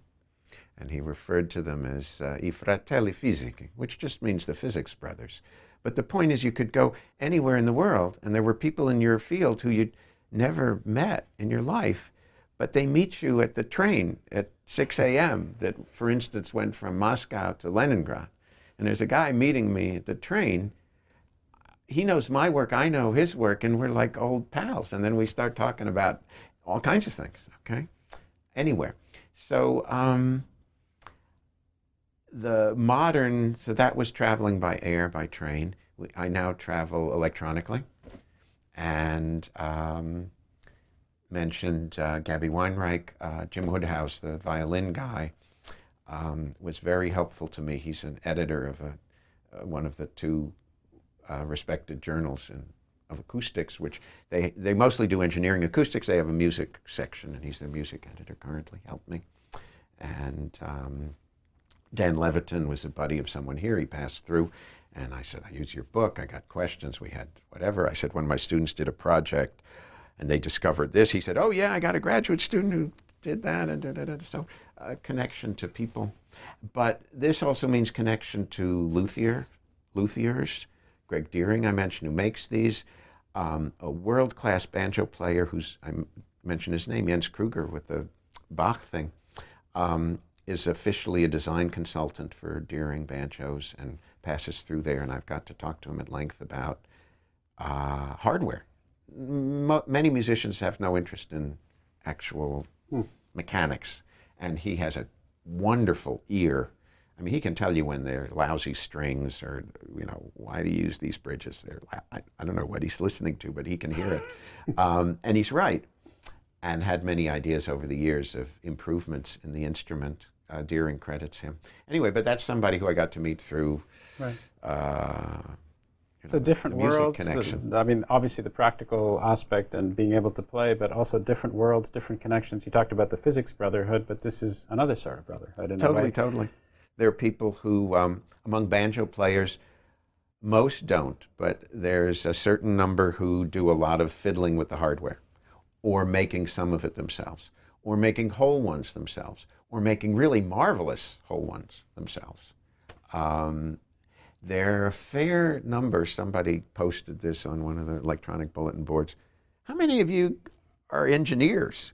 And then there's a long list. Okay, it's not that most banjo players are engineers, but in fact, There's a non-trivial overlap. uh, there, there are, yeah, yeah. Um, not so much physicists. Uh, the ones I knew in academic world, who biologists. What can I tell you? One physicist, two biologists. Well, maybe you're, maybe you're starting a trend. I mean, maybe there'll be maybe there'll be thousands of physicists. Well, this guy Deering, his eyes get wide. So he passed the 100,000 mark. He's working the worldwide connections. His biggest uh, retailer is in Great Britain, but he travels around the world. He, like I said, on the one hand, he can't meet demand, but he's expanding his production facilities. There are places where they don't have Deering banjos. And as an entry level instrument of various styles, um, they're really very good. There is this constant competition. There are instruments that look fancier made in China, uh, which can Well, they may have a plant in China soon, so maybe they'll they'll they'll solve both problems. not dear. An- Anyway, He's he's my age. Well, And may- may- committed. may- maybe one of his descendants. But uh, but anyway, Okay. um, uh, I've I've enjoyed this very much. I, I I'm. I wish I'd done for- better on for the performing. You you you're, you're just so.